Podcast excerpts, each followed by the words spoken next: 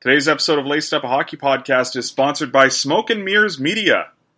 Smoke and Mirrors Media is a creative media production company specializing in photography and videography. Their services provide creative content for clients that offer extraordinary advertising and exposure opportunities that will help any size and type of business stand out from the competition.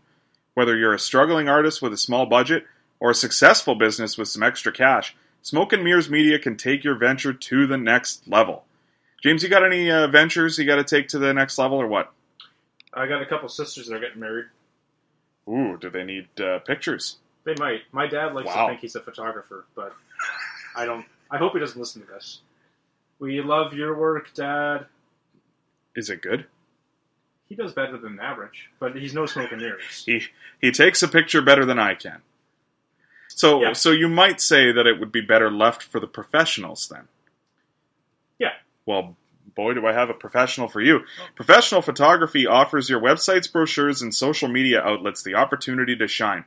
Professional videography creates an opportunity that allows potential customers and clients to get an in depth look into your unique venture. Smoke and Mirrors doesn't just deal with commercial shoots, but also private accounts as well. Wedding and engagement photos, family portraits, they see there you go, and even more can be available through Smoke and Mirrors, and nobody does it better. Visit smokeandmirrorsmedia.ca and follow at smokeandmirrors.media on Instagram for more information. Man, talk radio. Yes, talk radio. So boring, man. Dykhuis will play it back, and this fourth line from Montreal seems to have bottled up Carolina shift after shift in tonight's game. A lot of energy and a steal by Dackell. Koivu's loose. Koivu scores!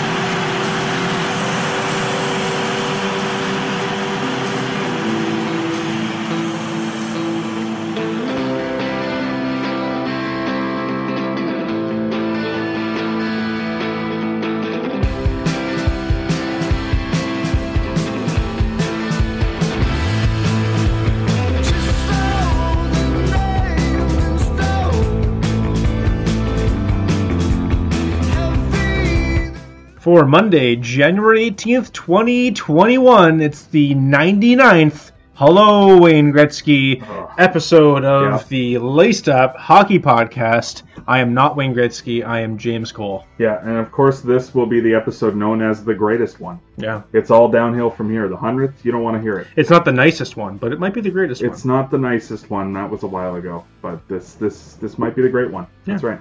Uh, I am Bruce Battaglia. How you? I'm good. That's good. I'm good. I'm trying How's your garbage? Out, I'm trying to figure out if there's a way on my laptop. Yeah, like before before we started recording here.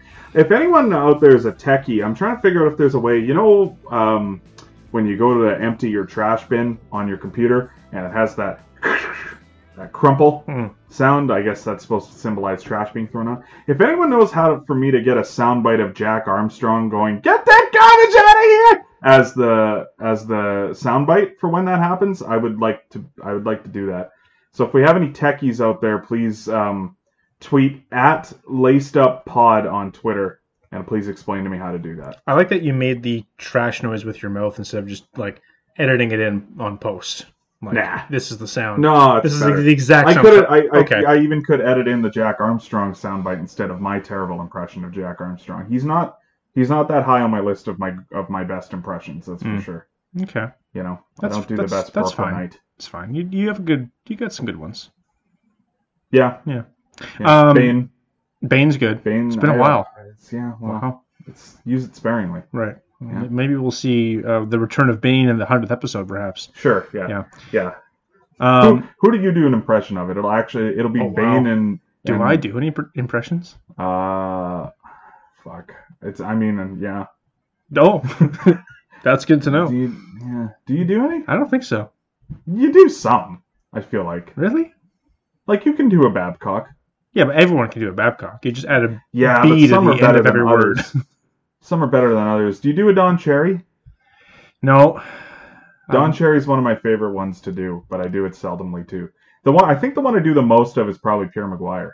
Mm. You know, but it my McGuire is very similar to my Cherry, I've tried to do similar to my Trump. I've tried to do torts a few times, but really all I have is like the the Brooksy line. That's all you got, really. Like that's everyone's tort Yeah, impersonation. That's, that's the best. Like I uh, even on the radio this week, like I just I can't take the sound of his voice seriously. Like I just laugh when I hear him. I don't know if I'd be able to play for him. I tried beat the shit out of me. I tried to do Doc Emrick on the opening of one of our episodes recently. Oh, that I wasn't bad.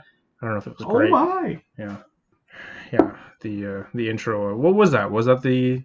that was something about that episode that was special because I led into it with. Well, it was, Was it just Doc him retiring? retired. Oh, okay. Yeah, yeah. I don't know. Uh, Yeah, Speaking of retiring, uh, there's a couple of guys playing football right now that probably should have done that a few years ago. Oh boy. uh, Drew Brees Well- and Tom Brady. yeah, I don't. I don't think Drew's playing right now. Oh, yeah. I thought he when I left. Jameis. Jameis is in the game, slinging the fucking ball, baby. Oh, that was a trick play. Oh, okay. Yeah. I don't. I didn't watch it. Yeah, it was a very interesting. I don't want to um, know what happens. yeah. Uh, 85 years old combined these two quarterbacks. Isn't that wild? That's wild, folks. Um, that is pretty crazy. meanwhile, the NHL uh, uh, kicked off its Sunday with uh, Crosby versus Ovechkin. So really, both both Wow. sports, you know, really just really just getting the stars out blast from the past Yeah. uh, today. Yeah, it's it's been it's been a time. I watched um, the Caps Pens today, and that was the slowest Penguins Capitals game I've watched since it was Robert Lang versus Martin Straka. Like the, it was, it was not great. It Oh, was not. Chris Clark days. It was not very exciting, but it was still like a close game. Matt and was- You know, yeah, Yeah. I like he, he might have been hiding on the roster somewhere. James, apparently this freaking Zdeno Chara guy's on the Capitals. Mm, Hal Gill also is tall. Yeah, they looked about the same. Hmm. Yeah, it's not great. Um, yeah, you can find uh, whatever is left of the highlights from the Drew Brees Tom Brady game on the History Channel, airing uh, tomorrow. Um, but I, I, here's how stupid football is. Okay, so for for those out there who watched the game, I watched the Chiefs and Browns earlier, and I turned it off because I, I just can't watch that. I just can't watch football unless my team's involved or unless Wow. there's fantasy on the line. Okay, I can't. I, I just can't sometimes. Uh, T. Higgins of the Browns tries to run into touchdown, and he gets hit as he's going over the line by the Chiefs defender, who knocks the ball loose out of T. Higgins' hands, which is fair. But the defender hit T. Higgins as he was diving, and he went head first, shoulder first into Higgins' head, which caused him to drop the ball, and therefore it's like called a fumble, and there was no helmet to helmet call on the play. And the Chiefs just get the ball back on that play. Like that's just how that works. Hmm. How the like it's fucking archaic this sport. It's Hmm. just ridiculous where it's like the Chiefs get rewarded for probably giving T Higgins a concussion. You know? Hmm. It's just Okay. stupid. um, It's a stupid sport. is is the Browns the worst name for a sports team in North America? The Browns. Yeah, because I mean, it's the it's it's one of the only sports teams names that just makes you think about the toilet. Like outside of like the obvious uh, cultural appropriation uh, Yeah. sports names, it's probably Browns, Well, right? yeah, like the Redskins are gone, the Indians are gone. I still think the Blackhawks suck. Yeah, the Browns are up there. Hmm. It's again, it's the only team name that instantly makes me think of a toilet. Where like the Canadiens logo makes me think of a toilet, but that's because we realized it kind of looks like a toilet seat. Right. But the Browns makes you think of a bowel movement, hmm you know? Especially being from Cleveland. Especially watching the team for 30 Hmm. Yeah. years. Am I right, folks? Oh, there it is. Um, this is the a new approach, the Laced Up podcast. We're gonna have some some sister podcasts of the Laces Out. Uh, that that's gonna be our football content, and then we got uh, La- Laces Done. already Exists. Laces Done. That's our, our basketball uh, podcast uh, featuring uh, Razi Albaziras. Uh, because you know they, they have laces and sneakers, you know they do those up, and then baseball there's laces on the ball, but I don't really have a, a, a witty way of um, working a laces reference in for baseball. So laces juiced, maybe maybe that's the way to way to do it. Laces juice. Yeah, they juice the balls now. How do you juice a lace? Oh, they juice the balls, and the ball has laces. So I would I would like for that sport to get to a point where like fucking Dee Gordon steals a base and they're just like, ooh, you know what? I think he's juicing his laces. You know? that guy steals sixty seven bases a year. Fucking must be juicing up those laces. Yeah. those laces weigh uh, 22 grams lighter than everybody else's laces in the sport. He's cheating. Is that Ray? He's cheating. Was that a Ray Ferraro? If you want it to be, I guess. I a don't really have baseball anyone in Ray mind. Ferraro. Pretty good. Vescursion, You're- Vescursion, I tell you. Matt, the Yankees are swinging at everything tonight. It's just abysmal. Yeah. Oh, wow. You got a ballpark where if you hit the ball 100 feet, it might go 300, and they're swinging 600. It makes no sense. Now look at this as he rounds third, he trips up, and he's going to pause for a moment. He that hesitation right there for a second. Now he's stuck at third. Could be up by a run. Instead, here we are in the seventh. Tie ball game. Teixeira threw his bat into the stands, Gord. I've never seen anything like this. The next 32 minutes will be Ray Ferraro impersonations of different sports. Nah, nah, we're we're good. Uh, Uh, Yeah. We'll get the darts one out of the way, and then we're just like, Gord, he hits 180 all the time. It's auto, it's almost automatic. Gordon, I've been standing out here in my in my towel for half an hour, and I can't get into the room. Yeah. You know, the crowd's having a lot of fun here. Gord pitchers a beer four dollars after uh, after the first round. You know, I have. I think I've. That's I, off to Ray. I think I've talked about this before. It is. It's almost absurd how high a professional darts tournament is on my bucket list of things I want to go to one day. It's very, very high. Like it's Professional sports tournament. no, it's professional uh, darts. Oh, tournament. darts. I Did. I say sports? I probably missed. I've been, whatever. I, yeah. No, I, I want to go. I want to go to a darts tournament. It looks like the most fun in the world. Now, can you smoke darts at a dart tournament? I don't know. The arenas are big and it's in Europe, so maybe uh-huh. conceivably, like if you go to one in the Netherlands, Barney Van Gerwen's home country. Yeah. I actually know stuff about darts. Okay. Yeah. Like Winston Churchill didn't shut down smoking in dart clubs back in the day. He, he was You out know, there with a stogie himself. I and I, I this was something too I meant to tell you off the air, but to, not to do a super hard transition here. But speaking of Winston Churchill, um, which is not something you Wow. hear on a sports podcast seven minutes in very often, uh, I started watching Peaky Blinders Hmm. uh, upon upon well, sort of upon your recommendation. Uh, for full background here, I started watching Peaky Blinders in 2016 from Bob McKenzie's uh, recommendation or whatever, like years ago. anyway He was a big fan. Yeah. and uh, I couldn't get into it. And I tried again a few years later, and I couldn't get into it. And I tried again the other day because I'm super bored. I just finished Breaking Bad. I've been doing nothing but rewatching shows that I've already seen, and at some point I need to get out of my comfort zone again and watch a new show. So I fucking started again, and I'm enjoying it. I I'm I think I'm gonna make it through the first few episodes finally this time. The guy who plays Winston Churchill, bang on. I love it. I think I think it's great. Like it's it's no it's no Gary Oldman, right. but It's a different he, era, though. he plays a young Winston Churchill. Yeah. he fucking nails it. It's like it's pretty good. Yeah. Right? they, yeah. they they do well, not to spoil anything, but like they do well on nailing real life people Yeah. and like the actors that they line up for those people like down the road like as you get further down they meet more and more people that were alive at this time in england and shit like that and they they nail it they do a really good job on their casting of that show i'll, I'll give them that Yeah. So what's like what's his deal? The fucking uh, what's his name? Tommy Shelby. Yeah. Is that the guy? What? So why? Here's what I like. I just I was kind of doing something while I was watching it, so I'm enjoying it. But I must have missed something. What like what's his deal? Like why are they? I like I'm not spoiling much at the end. It's at the, at the end of the first episode. It turns out that the chick's a spy, Mm. kind of thing. mm-hmm. So why is she so preoccupied with him? Like what what's his background? That I I must have missed Okay. like five minutes of something. i don't think they really do a good job of explaining why they're criminals Okay. for like a season or As so long, oh, okay.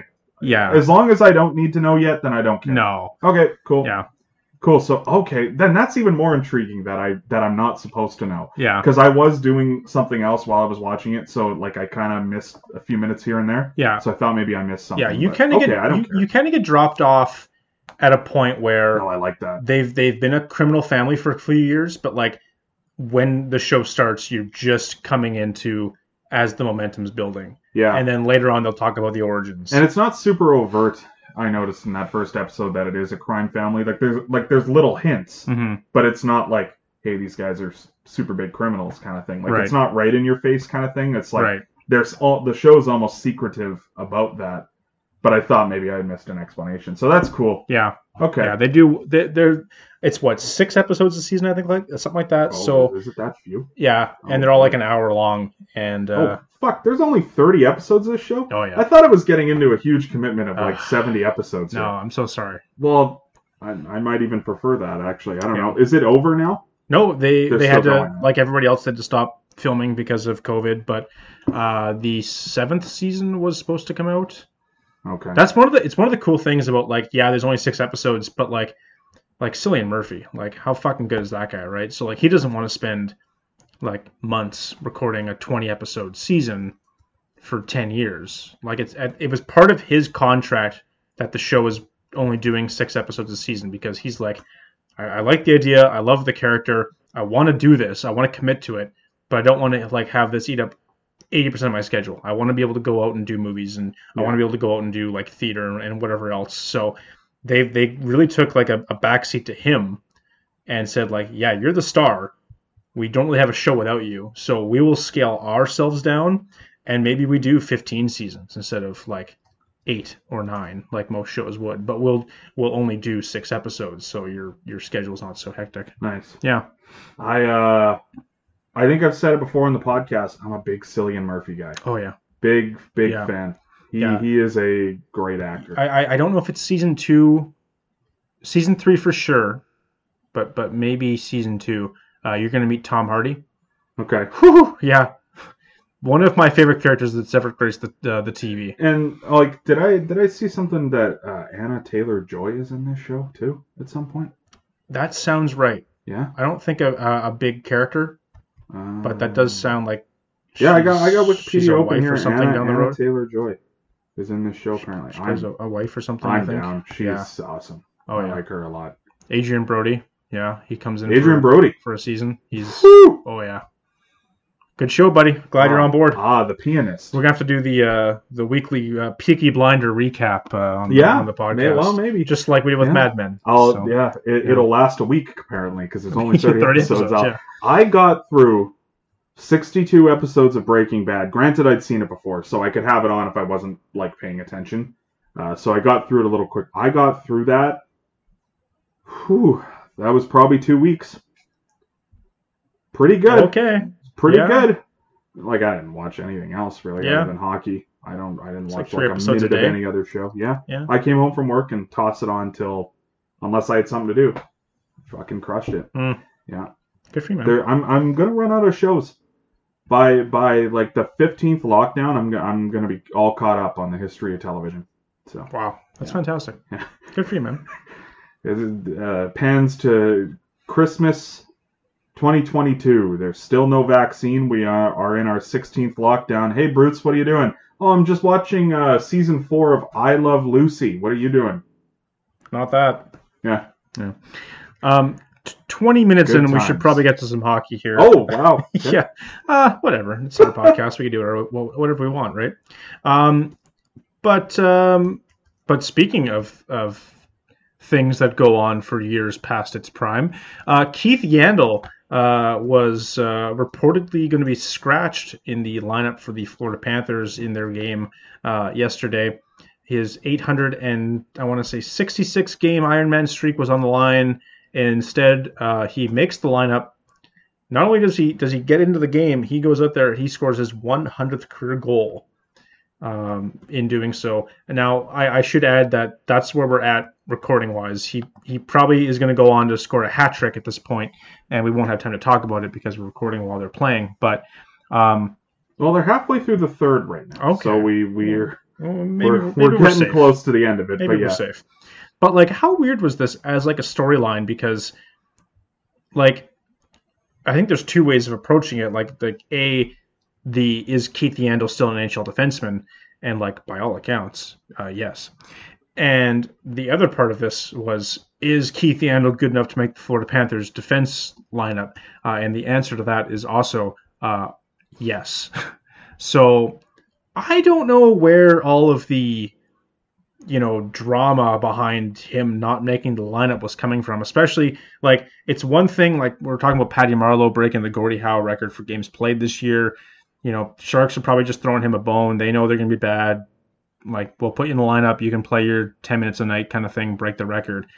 That's one thing. That's that's kind of a, a stain on you know the NHL in terms of like just handing out a, a, a record to a guy. But here's Keith Yandle, like a, a legitimate guy that is maybe gonna chase down the all-time Ironman streak.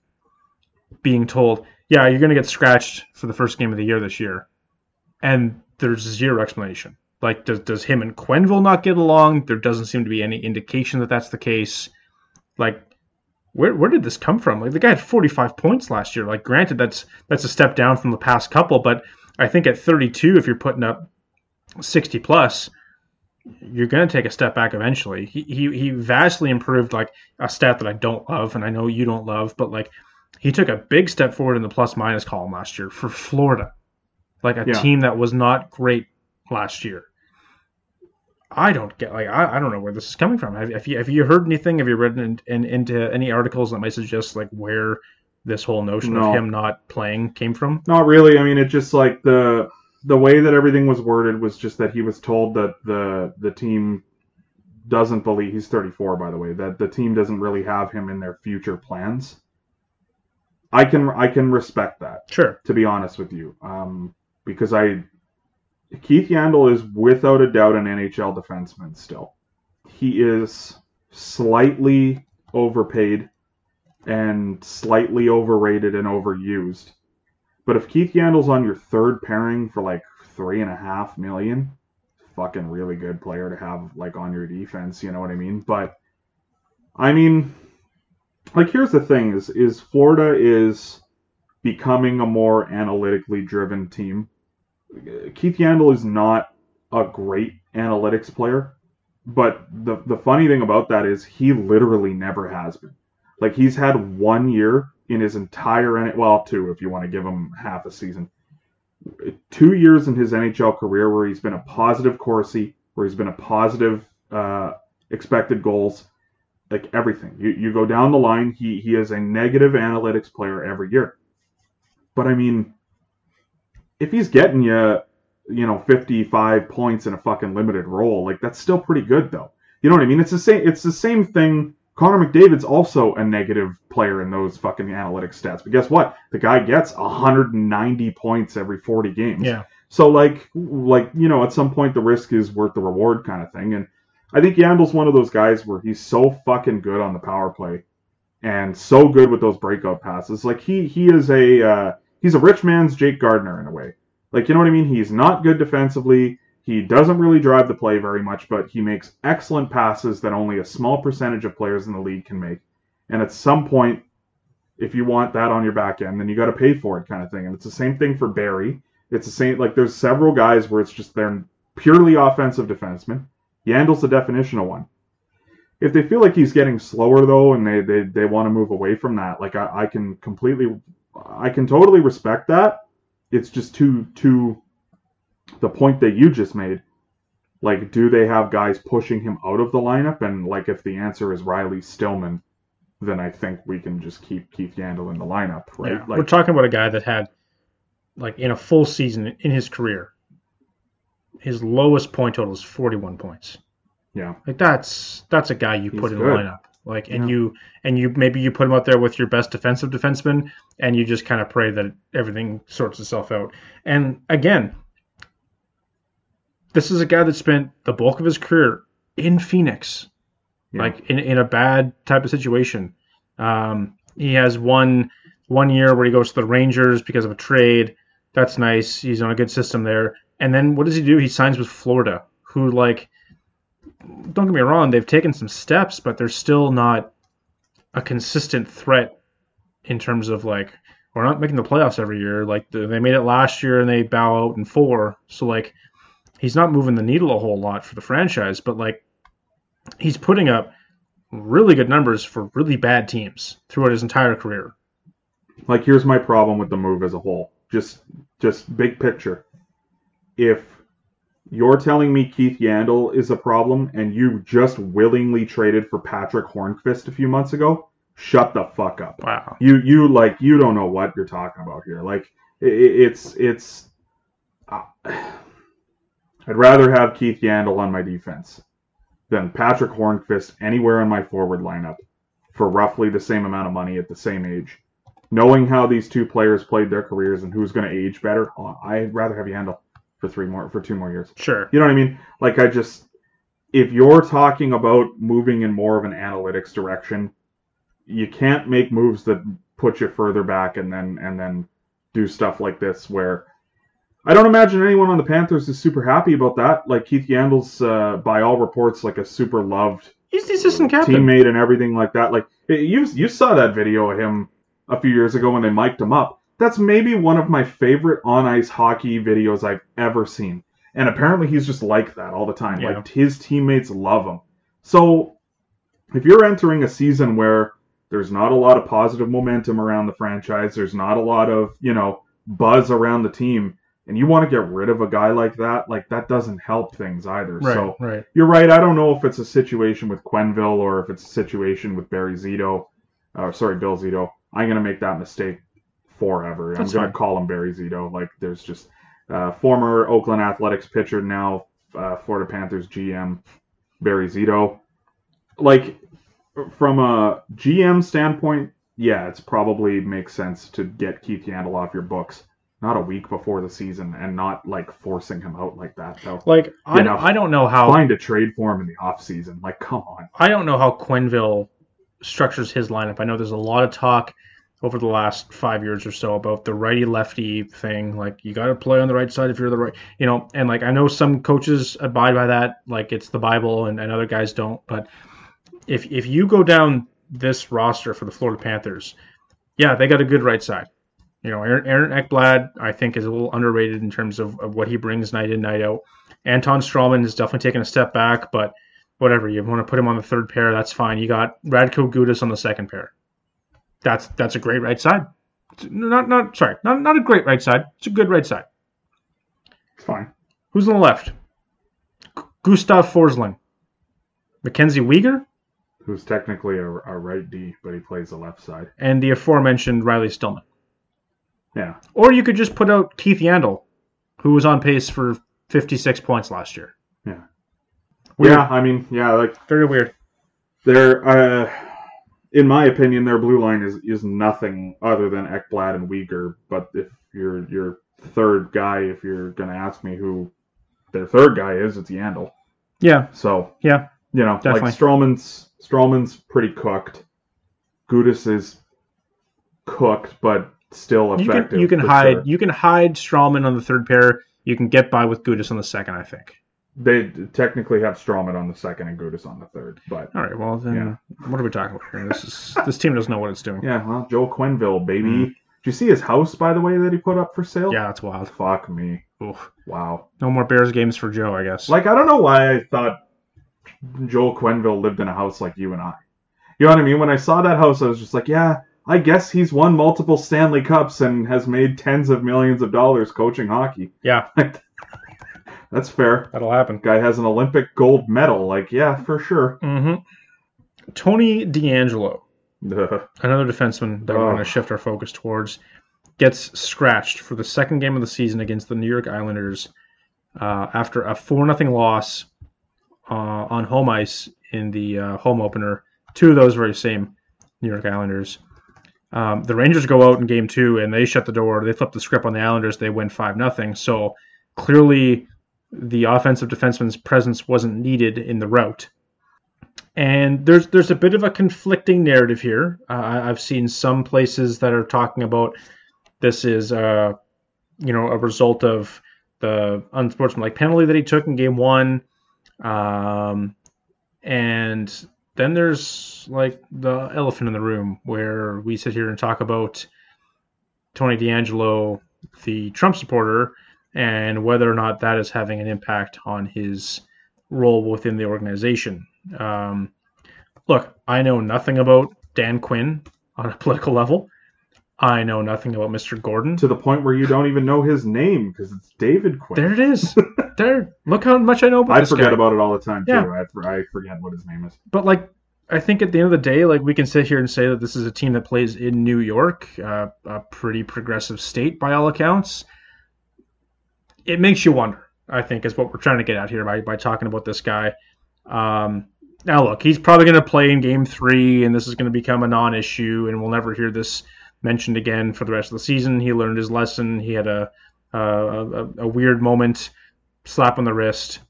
Let's move on. Let's play hockey. And that's usually how hockey handles these things, where we just say, you did something bad. We're not going to punish you. We're not going to reward you. But if we can all just play hockey now and not talk about the issues, um, that's, like I said, probably what's going to happen here. But um, it was a weird move, like for a team that doesn't have a star-studded blue line to go out there and make the choice to sit a guy that, as you mentioned before we recorded, had 53 points in 68 games last year. Could this be the beginning of the end for him in New York, or is that way too premature? I, I think the beginning of the end has kind of already started, but it's just how soon is the end? I, I don't know. Like I, I think they've been working on. Uh, I think they've been unhappy with Tony DeAngelo for a while, but the fact of the matter is, is that the guy's a pretty decent defenseman on a team that, as you alluded to, doesn't have a ton of them. Um, specifically, any that can play on the left side, and he's a righty that can move to the left side, so he's fairly valuable to them in that sense. But I mean, this is a guy who fuck. How, how old is he now? I don't have it in front of me. Is he 24? 25. 25? And this is a guy we've been talking about having attitude issues since he was 18. Like, it's one of those things, right, where you know, not not that it's the same situation, but just like we've been talking about Josh Ho-Sang for how many years, kind of thing, and like he doesn't even get an opportunity, but by all accounts seems to want one. Whereas you got a guy here who gets all the opportunity in the world and doesn't seem to want to look inward at any point here. So um, I, I've seen little to no growth from him, and I think the Rangers are uh, frustrated with that point because the the Rangers unfortunately are not a team that have the benefit of just uh, sweeping things under the rug. Like they're they're one of the few teams in the league where every single thing that every single one of their players does is under a giant microscope, and um, you know if he's going to continue to be a certain way off the ice, then uh, they're not going to have much of uh, marketability on the player, and eventually he's just going to get run out of town um, perhaps for good reasons rather than when players get run out of town for bad reasons with certain teams. I, I think that it's probably not going to end well, but when it's going to end, I don't know. He he might play there for another few years for all I know. But it's certainly the one thing like to comment on just the incident itself. Like I didn't actually see the the incident. Um, I've seen the minor penalty he took, but I didn't see the actual unsportsmanlike. But when I first read that, you know, how often do guys go to the box and slam the fucking door and yell at the ref and call them every name in the book and all that shit? How often do they ever get an unsportsmanlike penalty? To me, like my first thought was, was that justified? If it was justified, great. If it wasn't justified, how much of that was what he actually said versus it being a ref seeing Tony DeAngelo and just saying, fuck fuck this. Like I'm not taking this. You know, because they have all they have all the right to do that. The the refs Oh, yeah. can hand out as many fucking unsportsmanlike penalties as they want. The NHL could tell them to hand out more, but the refs already let so many blatant calls go in a game that they can't start calling unsportsmanlike penalties because it would just be a 60 minute power play at that point. You know what I mean? The amount of uncalled shit in the game today, it's back to not quite the level of 2004, but comparable in the sense where it's like, how many times a game do you see just a blatant slash? But oh, there's four minutes left, so the whistles are put away. You know? And like worth mentioning too that this was not the first unsportsmanlike conduct penalty of the game. Um, Interesting. the first of which came against Brendan Lemieux. So I don't know. I don't want to good guy. read too much into the narrative of what that Yeah. particular referee was thinking that night, but um, yeah, I don't know. It's just it, it's it's worth talking about it. It's worth having the conversation. And like I think another aspect of this is like again, I don't want to dive too deep into like the well what ifs and speculation and all this, but like uh you think like how easy is it being K'Andre Miller in that dressing room right now? Yeah. Like that's got to be pretty uncomfortable, There, I would there are, imagine. there are several guys on that team that have been vocal like Biden supporters too, and Yep. like it just sort of makes me wonder. Like you know what? Like Lundqvist is a guy like he's not there anymore, but doesn't exactly think the same way as Tony DeAngelo, and so A lot of Ruskies too. Yeah, like you know, yeah, I don't want to start analyzing what everyone may or may not think on that team, but um, like it's just it makes for a divisive room when you have several guys who are so far one way, and uh, like okay, like and so far uh, the other way, like Jacob Trouba has been very vocal of being like a Biden supporter, and Right. you know, like uh, by all accounts, a good person.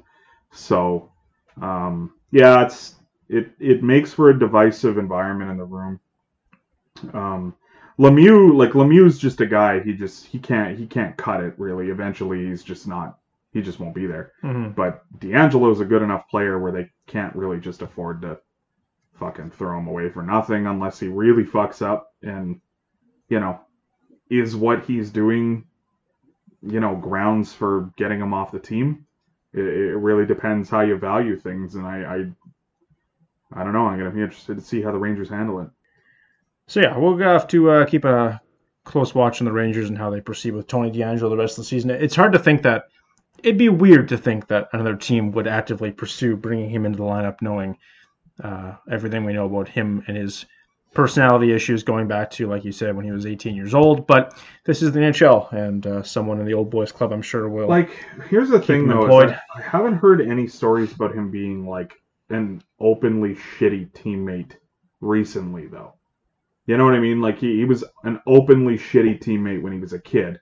And there was always talk about like, oh, he's never gonna play in the NHL. And he's a name like I'm still shocked every time I see him in an NHL lineup that he actually made it.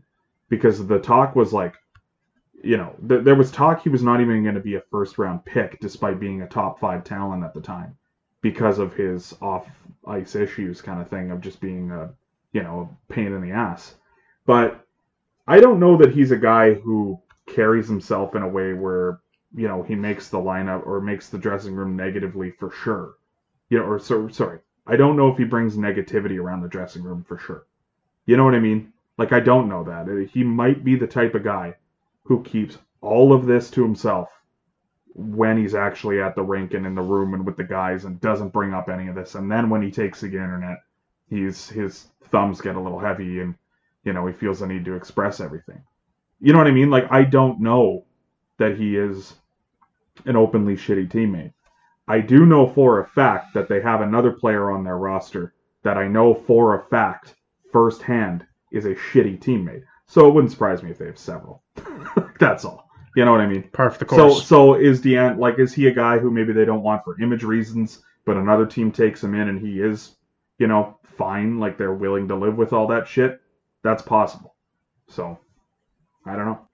Uh, we'll have to see. Um, another uh, subject that we're going to have to wait and see on is uh, Pierre Luc Dubois Ooh. and the Columbus Blue Jackets. Uh, he, he wants out. We, we touched on that uh, last episode. Now, there's been some growing speculation, uh, especially because uh, P has come out and said so himself, that the uh, Montreal Canadiens might be a landing spot for Mr. Dubois' services. He wants to go there. Uh, obviously, there's some cap shenanigans that might uh, get in the way of this. Um, but I think on paper, it would make for a pretty smart fit for the Habs if they could bring in a guy like Pierre Luc Dubois, depending Yeah. on what they're giving back. Because apparently the ask is pretty high uh, from Jarmo Kekalainen. And uh, I don't think the Habs are all that interested in moving one of Nick Suzuki or Alexander Romanov. And I don't blame them. Yeah. Is is is the Habs somewhere you think he should go in terms of the grand picture of the NHL, or is that just him being a wishful, you know, good French boy that wants to go play for his, So- his favorite team? The Habs would be smart to acquire Dubois. They'd be smart to do it at just about any cost. But I don't I don't think I would move Romanov. I'm not quite that hard pressed to say the same thing about Suzuki, but I I wouldn't trade Romanov for the simple fact that they uh, have drafted so many good defensive prospects over the years and either done nothing to develop them or they were straight up a bust Russian or prospects. traded them away. And look, I can't name another defensive prospect in their system other than Kaiden Guhle that I know is going to play NHL games. You know what I mean? Like they have guys who might get there, they might develop into into that. There might be high on a lot of these guys, but the only other guy I know that's going to play in the NHL is Kaiden Guhle, and we don't know how good he's going to be. Whereas we've watched Romanov play, we know he's going to be there, we know he's going to stick around, unless he goes back to the KHL for money reasons or something, or asks out of Montreal for separate reasons. But for now, everything's good. So I wouldn't trade him because that blue line is old as shit and very, very slow. And literally any night could just turn, like the bottom might just fall out on that blue line at any given moment. It's, it's teetering over the edge of a fucking cliff right now. But when it's good, it looks pretty good. So uh, my point is that, you know, Romanov might be uh, and probably is the future of that blue line as soon as probably two years from now. Um, Suzuki's a different one in that, and it's one of he's one of the players that's come up, and it's one of the few situations where I genuinely will take a step back and say that it's not really for me to decide, because personally I don't see anything out of Nick Suzuki that amazes me, but I don't watch Montreal. Uh, I haven't seen enough from Nick Suzuki to actually make an educated um, call on that. You know what I mean? Yeah. I don't see what Habs fans see because they watch him way more than I do. Uh, when I've seen him, which is usually just against the Leafs, uh, other than the other night, I haven't seen anything. I haven't fucking no- noticed him at all. Uh, but from what I'm told, he's the second coming of Jesus Christ. So uh, should they trade him? It sounds like no, but I don't know that for sure. Um, it's it, Montreal's in a situation right now where they look like they can win with the roster they've got. Um, I don't know. I don't really know how, but but it looks like they're going to be able to actually be pretty damn good this year. So do they need Dubois? Like, does Dubois make them that much better? Yeah, but is it worth giving up Suzuki and Romanov at a chance to to maybe win the cup this year? Like like they seem pretty confident that they can do it with the roster they've got right now. And I don't agree. I would rather have a guy that by all scouts accounts is like a year away from being Sean Couturier or Patrice Bergeron. Like that that's what people seem to think about Dubois. If you put him in the right situation, that's how fucking good he is. Mhm. Uh, and I would tend to agree. And if Montreal can find a centerman like that to play in the same division as Auston Matthews, yeah, they should probably do that. But eh, it looks like they're doing pretty good right now with Phil Danault and um, Yep. I, I'm not even doing Yep, a bit. I actually one. forgot. I actually forget who else they have at center. But philosophically, it probably doesn't make sense. But he would hands down be, you know, probably the best forward on the team if they were to acquire him. You know, interestingly enough, On an already good Suzuki and Dubois had very similar numbers last year. Um, 49, One wears 14, one wears 18. 49 points for Hey-o. In the season, 41 points for Suzuki in the season last year. They both had pretty good playoff runs, like uh, 10 games each. You know, they're offensive contributors for their teams.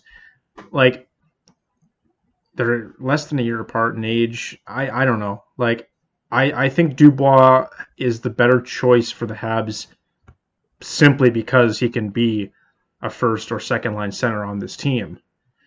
Whereas Nick Suzuki, as good as he's going to be, or could be, I should say, is still, you know, best case a top six winger. And we know the old, you know, conversation when it comes to the Habs is that they don't have a center, and they haven't had a center since Saku Koivu left. And like, yeah, we can try to make Nick Suzuki into a centerman, but here's Pierre Well, Luc he's a natural Dubois. center, too, right? Like, that's Right. the thing. I don't know if they want to play him. Yeah, they haven't been. Keep going. But like, here's Pierre Luc Dubois, a guy that has been a number one center for the past, what do you want to call it, at least two years, um, maybe three. Uh, it's Montreal. It's a different animal. There's a brighter spotlight. You know, he's a Habs fan growing up, Dubois. So it's not. I'm not going to sit here and say that he could come in and do the job and, and be just as bit as good as he is in Columbus as he would be in Montreal. But I think that there's a brighter upside for the Habs to bring in a guy that can play a role that they just don't have a guy doing currently. And Nick Suzuki, in my opinion, is a hell of a hockey player. Um, I, I don't think you're going to lose out either way as a Habs fan if you No. stick with the guy or if you flip him for a guy like Dubois. But to me, you're right.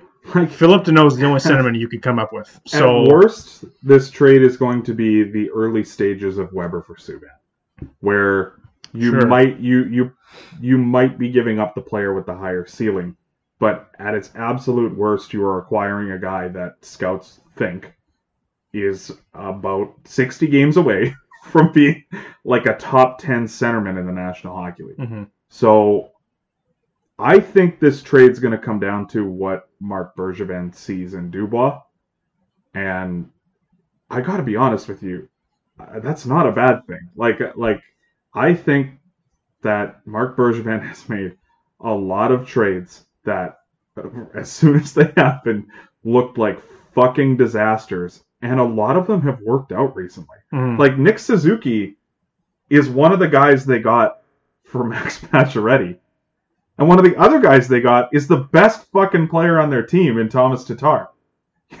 you know what I mean? Like, right, right. But when that trade happened, it's like, oh, like that's all you could get. you know what I mean? And it, and it worked out where they won that trade. Hmm, yeah. So Yeah. It, it's one of those things where, again, like we ripped Bergevin for Anderson for from Domi, and you know, like uh, they were probably getting the better player, but I was more so just worried about how that contract was going to work out. And we don't know for sure, but through a few games, he looks pretty damn good, and at least in the short term, is worth that money.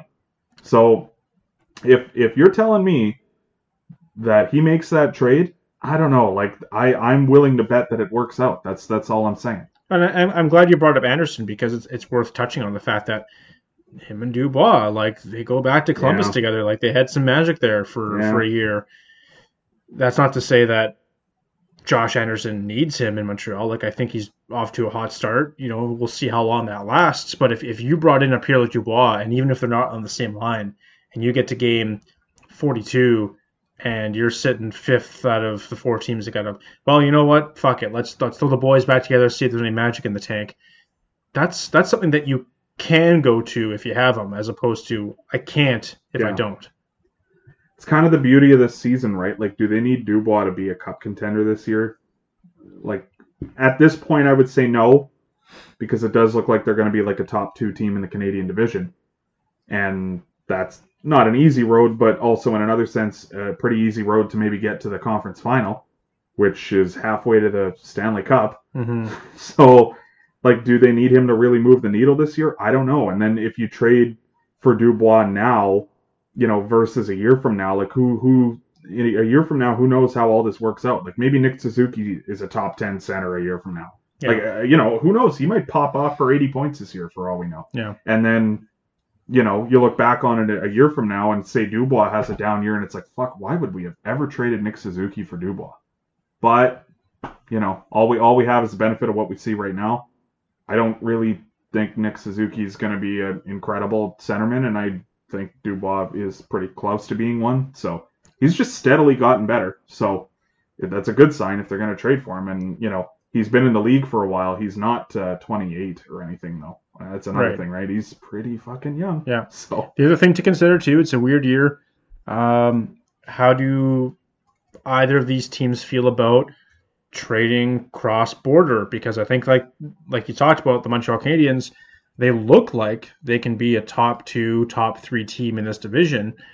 And if they pull the trigger on a guy that they think is going to help them down the stretch, yeah, we'll take the 10, 14 day waiting period before he can join us, and we'll, you know, you know, eat our losses and, and, and whatever it is because we think we're going to be better in the long term. Columbus Blue Jackets, uh, this is not a team that has anywhere near a lock to hold down a spot in the playoffs. Like You you know you got to contend with Tampa Bay and Carolina, who I think are at the very top of this division. But breathing down your neck is Dallas, Florida, Nashville, and I think Columbus is in a position to grab a playoff spot out of those you know three teams, but you lose Dubois, and then you don't get the guy that is replacing him for call it a week or two. It Yeah. might be that close. It might be that close. It's a 56 game schedule. This this we could see a, a two a single point difference when on the last day of the season, right? So I think if if you're Blue Columbus, Jacket- Blue Jacket's not exactly lighting the world on fire No, out the gate here you know, either. So I think if you're Columbus, you're better off looking somewhere within the U.S. and saying, how much time are we going to save with having this guy playing, you know, right away, as opposed to having to wait possibly two weeks before he gets in the lineup.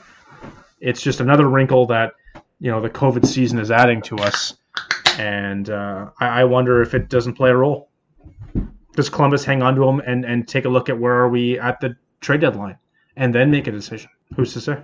I think this is my first beer of the season on the podcast. I don't think I've had one yet this year. So Well, you've been uh, working man on Mondays, Yeah. so it's it's been yeah, tough. we record on Sunday nights, so it's it's a little difficult. Mm. I uh, for anyone who's worried about it, I'll be hitting the piss for the hundredth episode, though. I'll tell you that. Wow, there it is. Yeah, wow. No, uh, Jakub Voracek might have been hitting the piss in his last interview uh, with Mike Stel- Stelsky, Stel- uh, Selsky, something like that. Some some I, I- unknown. I, think it's Selsky, Cielski, something like that. some unknown reporter in, in Philadelphia. Um, Mick, Mick Stielski. this uh, for anyone that may uh, in Canada Big ol' me be nasty. more uh, acquainted with the Auston Matthews Steve Simmons interview from a couple months ago. Same idea. Uh, this guy Mike comes into the interview, asks for a check, a, pretty standard question about like you know how how's life in the new NHL with COVID and everything. And uh, Jakub Voracek does not hold back and uh, proceeds to call him a piece of shit. And I wasn't going to answer your question because you've been pretty shitty to me in the last, you know. And as a guy that doesn't uh, exactly follow the inner workings of the Philadelphia media, media scene, um, apparently this guy's been pretty shitty to Jakub Voracek over the years, uh, and isn't exactly his biggest fan. So um, a seemingly harmless question turns into a hilarious moment, uh, uh, only fueled by the fact that Travis Konecny is sitting there choking on uh, water, not uh, wanting to laugh out loud in the middle of this interview.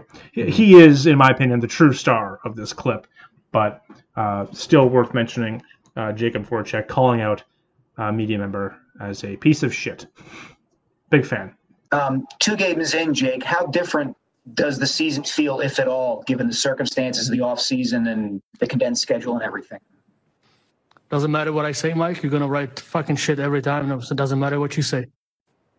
Uh, yeah, it feels different. I mean, we got four points after the first two games. Uh, I, I wasn't even gonna answer your question because you are such a weasel. It's not even funny. Next question. Um, yeah, like the there, there's been a lot of conversation about um, whether or not Voracek is right to do that, and uh, you can't do it all the time. This isn't a card that that uh, is going to work for you if you do it all the time in the NHL. Like it's just they're not going to put up with it. See, now, But I'm curious why not? Um, I mean, it, it just it creates larger issues. First off, for um, the team you play for, not going to want you to do that because uh, the more you do that, the more negative coverage the team is going to get. The worse it is for your image in terms of your marketability for young fans. Um, it's just not something that you would tolerate at an organizational level if it happens all the time. Uh, if I'm his general manager right now, and he did that, now know like now that we know, uh, someone wrote an article going back to like where this stems from and everything like that. I'm perfectly fine with it. Like I don't care if, if guys do it every once in a while. Um, it's the same reason why, you know, I loved Phil Kessel in Toronto, and it, it probably was had more to do with his uh, demise in Toronto than people really want to admit but I was also raised not to take shit from people, and, and I certainly wouldn't if I were a professional athlete at all. Uh, when your whole job is to not take shit on the ice, why would you take it off the ice either? Right? So, um, knowing that Mike Selsky said that the uh, the Flyers should trade Jake Voracek for um, a now deceased for like 25 year uh, singer Kate Smith. That was like the tweet that Selsky made about Voracek. Yeah, yeah, that would piss me off considering it's someone who's been uh, canceled for racial overtones in her music. Yeah, not not the best comparison to make, my guy. Like, like that's that would set me off too. I probably would have said exactly what Jake Voracek Yeah. said. Voracek's a guy who um, hasn't had a super public incident like this, but is a guy who it's been reported is a bit of a feisty personality. So I wasn't really shocked to see him be a guy who won't take it. Uh, but good for him. I don't I don't think that you should have to take shit from the media all the time. For sure. Um, if someone genuinely pisses you off to that level, you should let them know. Yeah, and then, like the reason I ask is because like obviously teams don't want their star players coming out and dropping f bombs and, and whatever else during interviews, and that's that's not ideal. No, you're right, and and that is probably where Voracek went wrong. But but my thing is is like I'm not sitting here saying that you got to like every reporter that comes in the dressing room to interview you, right? Like you just might not like Kyle Bukauskas, right? You just might not like him for whatever reason. It's bad example. Bad example. No, no, I can't think of who it is, but there's an NHL player who got into it with Bukauskas. Okay, Oh, it's Brad Marchand. Sure. I can't remember exactly what the incident was, but there is, there is a guy, it's Brad Marchand, that doesn't like Kyle Bukauskas. So I shouldn't laugh that hard. You're right. I guess that is a hateable guy. Right. All right, say you don't like Kyle So- Bukauskas. I do. I think So he's so may, maybe you don't like Kyle Bukauskas because He's like 17 years old. Right. He's great. He's for whatever reason for you guys years. don't see eye to eye. But you as a professional athlete, you bite your tongue. He asks you the question, yada yada yada. You get through it. It's a guy that works for Sportsnet, big partner with the NHL, right? But who's keeping the Yeah. media members in check? Yeah. Because if Kyle Bukauskas is coming in every you're day and writing Brad Marchand's a piece of shit and he's a rat and he shouldn't be playing hockey, and then he wants to ask you five questions at the end of um, every game or, or whatever it is, and you got to sit there and listen to this guy who trashes you every second he gets, and his boss won't do anything about it, and your boss won't do anything about it. Like, what's the end game here? Like, we saw it with Steve Simmons in the summer with the whole Auston Matthews has COVID thing, releasing all this personal information, and he asks a question uh, uh, of, the Leaf superstar, and and Matthews sits there and he doesn't drop the f bomb, right? He doesn't he doesn't have he doesn't have the language, which is I think that's uh, the right way to handle it. But he flat out says to him, you know, like I I, I don't like you asking me the question. Thought it was pretty disrespectful what you did. Rolls his eyes, gets around to you know answering this guy's question. It's like at what point do we have to sit here as like a league and say that you know the Toronto Sun isn't going to do anything about this guy. Like, why are we letting him harass our players? Why are we letting him talk about? Uh, hey, has anybody heard of Alexander Karpovtsev? What happened to that guy? Yeah, man, he died a few years ago in a plane crash. Like, wake the fuck up. This this Mike Stelsky guy, I don't even fucking care to learn his name. Like, wake the fuck up. Like, what are you doing? You want to come out here and write articles about trading a guy for a dead singer in Philadelphia uh, Flyers lore? Like, holy fuck, buddy. What do you expect? Okay. I'm going to sit here and answer your question. Now, in, in Mike Selsky's defense, the Flyers are 101 wins, 29 losses, and 12 ties under Kate Smith. So, Right. you know, maybe that's the last piece of the puzzle. Yeah, I'm sure she had a, a lethal one timer in the slot. yeah. You know, you know what? Like, I, I honestly agree with you. It, it's um when I say that, you know, we can't make a habit out of this. Uh, there's only so much of me that actually does think that, though. Like, I I understand how it's a slippery slope if this happens all the time, right? Yeah. However, uh, Marshawn Lynch came out for every single interview for years and years and years, being one of the face of this sport, and wouldn't say anything. Literally, wouldn't give you a quote. I'm just here so I don't get fined and all that shit. And I genuinely failed to find an explanation where I believe in my heart that he shouldn't have done. Like, yeah, it was. It's not great for the team. Um, it doesn't help writers want to put a positive spin on the Seahawks when one of their players doesn't give them any content, doesn't give them any access, wastes their time, which is the one thing that I, I completely understand. But as someone who uh, writes about hockey, I I really can't fault these guys for not wanting to talk to the media. Mhm. I would probably be one of the most inconsistent people at answering fucking questions if I played in the NHL. Yeah. There are times where I couldn't give a fuck about the story you're writing. I don't want to talk about it at all. Like there are times where I would love it and I would be like Joe Thornton and I would have tons of fun. But there are like I can sympathize with these guys 100% where you're getting paid so much money and I understand part of that pay is to put up with this part of the job. But I don't know that there's any amount of money that could make me want to fucking talk about Right. my stick tape at two o'clock on a Tuesday afternoon when I'm trying to go home for my pregame nap or something like that. And I, but I got to sit here with James Mirtle instead. Like I wouldn't, I wouldn't want to fucking do that either. Like Yeah. I get it, Yeah. right? You And know, like- like, I like, I I defend Phil Kessel because Phil Kessel didn't do it to all the reporters.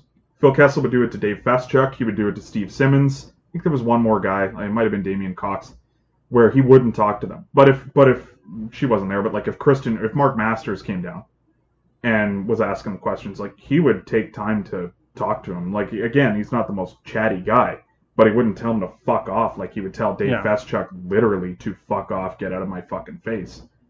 Yeah, like I get it. Feschuk's been writing article after article, week after week, about running you the fuck out of town. It's the same situation with Voracek. Like this Sielski guy has been after Voracek for whatever reason for years, and Voracek has just since become not an elite winger in the last 18 months or so, and now it's maybe like trade Jake Voracek territory. But like right about it when he was putting up like 75 points in the season, like what are you doing? You know what I mean? Like Yeah. y- y- it's, you can't find anything else to write about with this team. It's it's always got to be a big trade. That's that's all you can think of. You're just a fucking shitty journalist then. Mhm. And like I don't know anything about this Stelsky guy and like, Writer, not a journalist. You're a writer. then. where he works. Like maybe he works for the only fucking local media outlet that covers the Flyers. I don't know. Um, I know what I know, so I talk about it. And I didn't want to turn this into like a Steve Simmons thing, but like at some point, as a club, as an organization, if you've got the Toronto Sun sending the same guy to your press conferences that are writing the same shitty pieces about your superstar players, Yeah. like I'm I'm the, I'm the Leafs. I'm I'm Brendan Shanahan. I'm I'm whoever. Uh, yeah, no thanks. Yeah. You guys stay home. Oh, how, some- oh, how come? How come? Uh, we're No, Toronto Sun. We're, we're a big publisher. Okay, then send somebody else. Yeah. Because I don't want this guy coming in here. Like, why do you think I'm saying no? You, your guy comes in here. This is a, the local team, and you're writing these fucking like shame articles about our guys that are eating hot dogs and getting COVID. Like, wake up! I can't I can't say it enough. No, I, like, but you you said it before too. We didn't really go into that, but but what you're saying too is like who is going to hold these guys accountable? Because a lot of cases, it's not it's not the case for every hockey writer. So on the off chance that there's like an actual like professional hockey writer association member listening to this, I'm not saying all of them fall into this category, but there is a large problem in every sport in every job, but there is a problem with the writers where it's just this big circle jerk. Mhm. And at some point, like the Steve Simmons defenders and his mentions, and and the silent members of the media too, where they don't like they just Steve Simmons can say whatever they want, and all of a sudden all of his colleagues are silent, and none of his colleagues call him out. It's everyone else on Twitter, and none of his colleagues have anything to say about him all of a sudden, right? That's that's part of the problem. Is it's just where you know Steve Simmons can call out Paul Ross and you know be like I'm an award-winning journalist. Who the fuck are you? kind of thing. And then a week later, today, tweet uh, as Bob McKenzie once said, if I wanted to study math, I would have been an accountant. No one told us we would have to understand these weird pandemic salary cap restrictions and permutations in order to cover hockey. Then quit. Aren't you a fucking award winning journalist that you brag about all the time? Are you an award winning journalist or aren't you? Pick a fucking answer. The guy is such a fucking chud and he can't Like he he can't even pick a lane. He has no idea what he's doing. He's so far out of his depth and has been for years. And it's the same thing with Sielski. It's the same thing with Car- Sam Carchidi. It's the same thing with Damien Cox, with Mark Spector, with all these guys, where it's like, you know, like do do I think I'm a better writer than they are? Yeah, I actually do, and I've written jack shit, pretty much. You know what I mean? Like I actually do think I know more about covering the sport than they do, because I got a guy on here who's complaining about the salary cap that's existed for 15 years, how he uh, shouldn't have to know how to cover it. Yeah, COVID's What? tough. I get it, but like, figure it out. You want to you want to do this job? Like, your job is to literally go and hang out with the Toronto Maple Leafs and watch their hockey games and then write about it. Ah, The first thing that Elliotte Friedman said the first minute he was given the opportunity to talk after Nick Robertson got hurt last night was that, yeah, the Leafs are going to have to get a little creative here with their salary cap now. There are a few things that fall into play.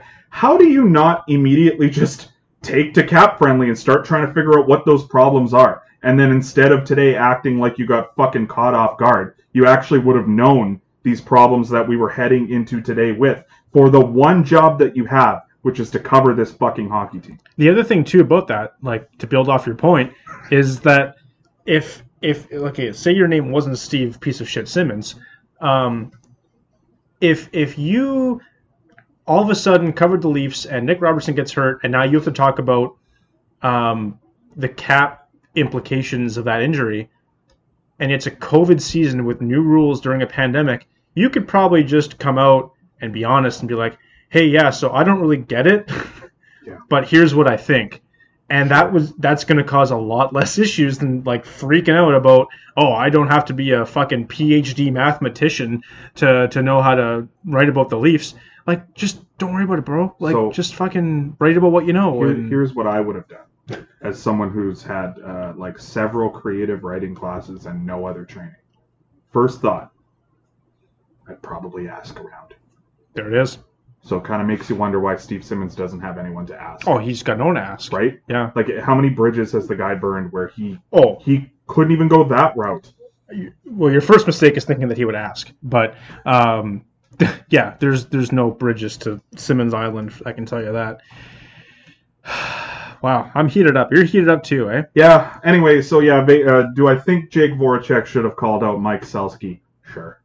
Yeah, fuck that guy. I don't Mike even know Sel- him, but Like anyone who was reading Mike Sielski before is going to continue reading him now, and anyone who wasn't reading him before, he might get some new listeners out of it, uh, new readers out of Sure. this.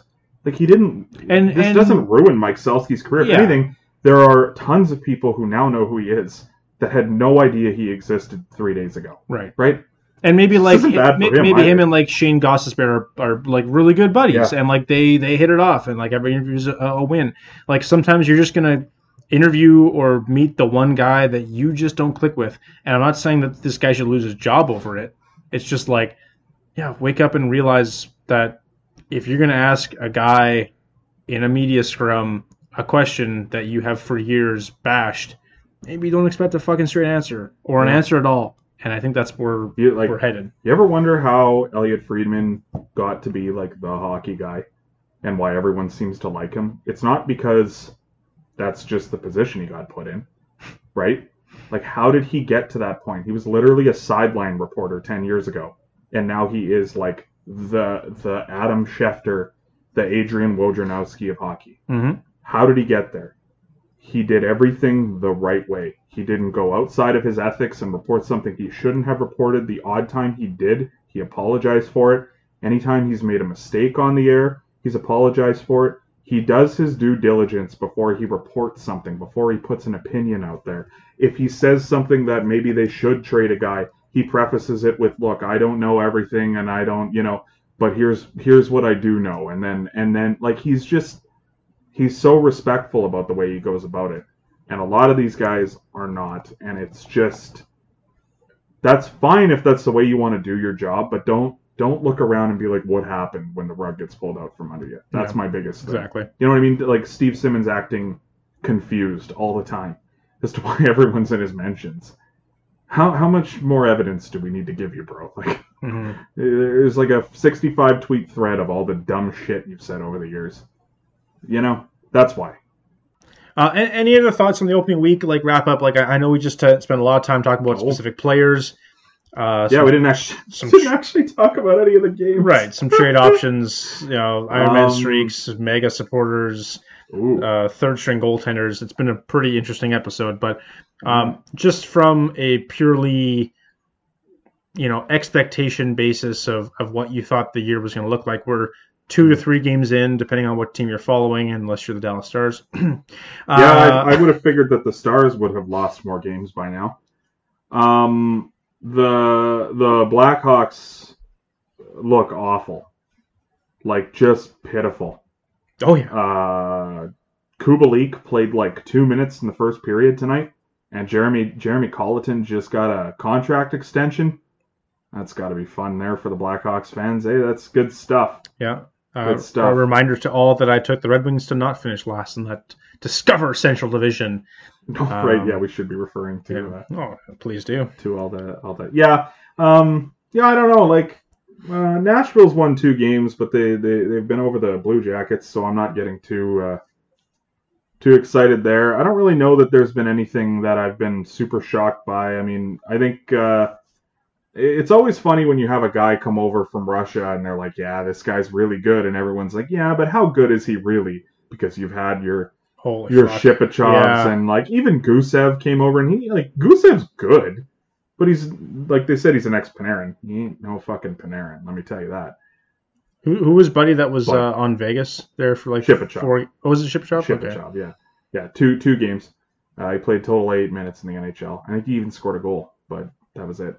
Um, but yeah, uh, Kaprizov, Wow. he he might be a top ten winger in the league. Like he's fucking unbelievable. So there was a year, I'm going to say about four years ago, I was in the middle of a fantasy draft, round eight or nine, and I picked a guy by the name of Auston Matthews, and everyone was like, ha ha ha.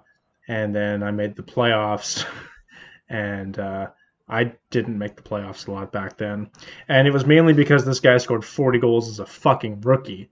And I learned a little lesson. So at the last um, round of drafting that we did about a week ago, uh, I picked, you know, Tim Stützle. I'm a big fan. I, I don't think it's going to pay off this year, but I, I just love the kid. I want to follow him. I picked Lafreniere because he was there. Like, okay, first overall pick. Why not?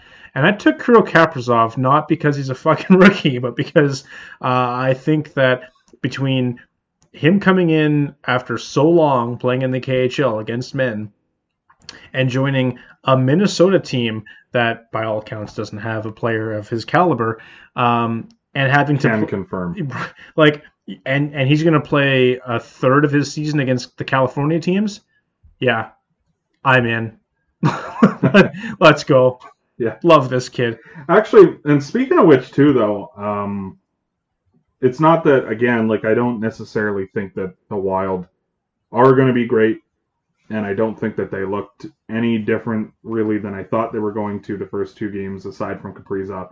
I did actually watch a good chunk of both of those games. I went back and watched the first game because I was bored the other day, and then I watched um, I watched uh, the second game there the other night, and uh, the Kings actually look pretty decent. Um, like they lost both games, they lost them both in overtime, uh, but they Yeah, so they they got two points. they look so yeah they got two points.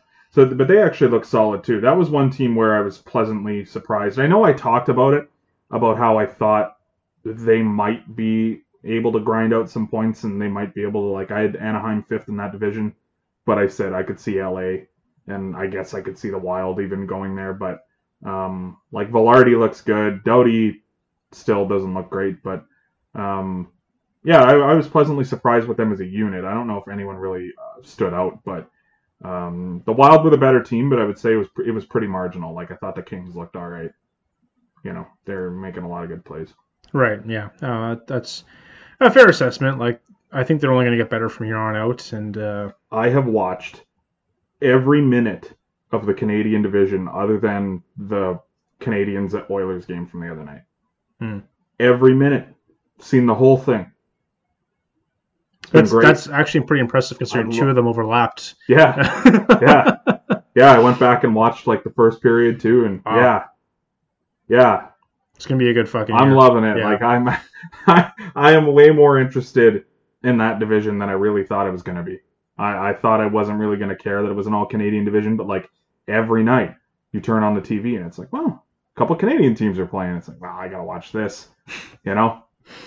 Um, just going down the standings list real quick here. Uh, we always talked about the Chicago Blackhawks looking real bad.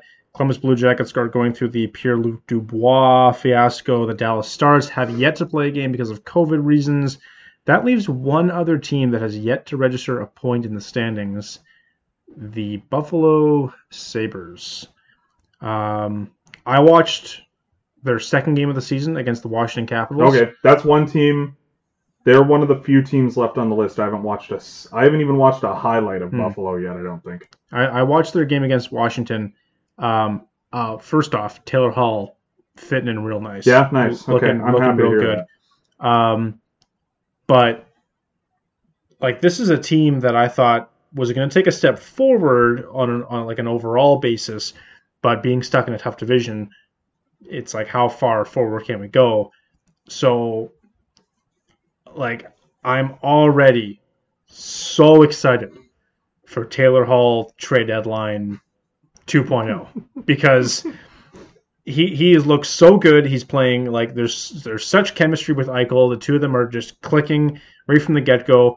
No training camp, like limited practice time, and it's already a hit.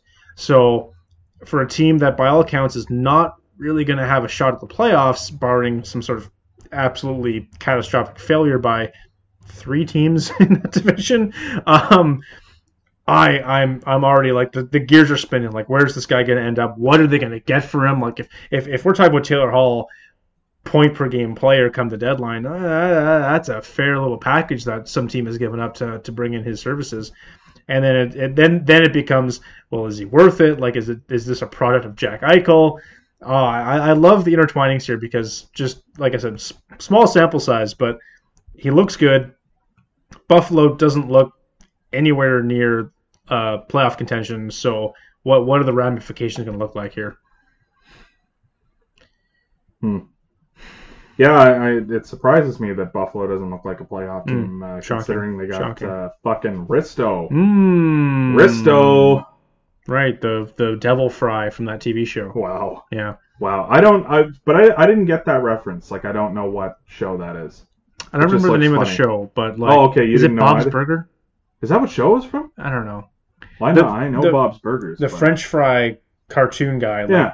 it looks like him. I get that. Like Yeah. the joke was funny. I just, No, no, it's a I funny don't joke. The, I I don't know don't- the character. I don't well get the enough to- reference. yeah, Yeah. no, me either. At first, I thought maybe I was missing something from like Rick and Morty or whatever, but it, it, it's not that.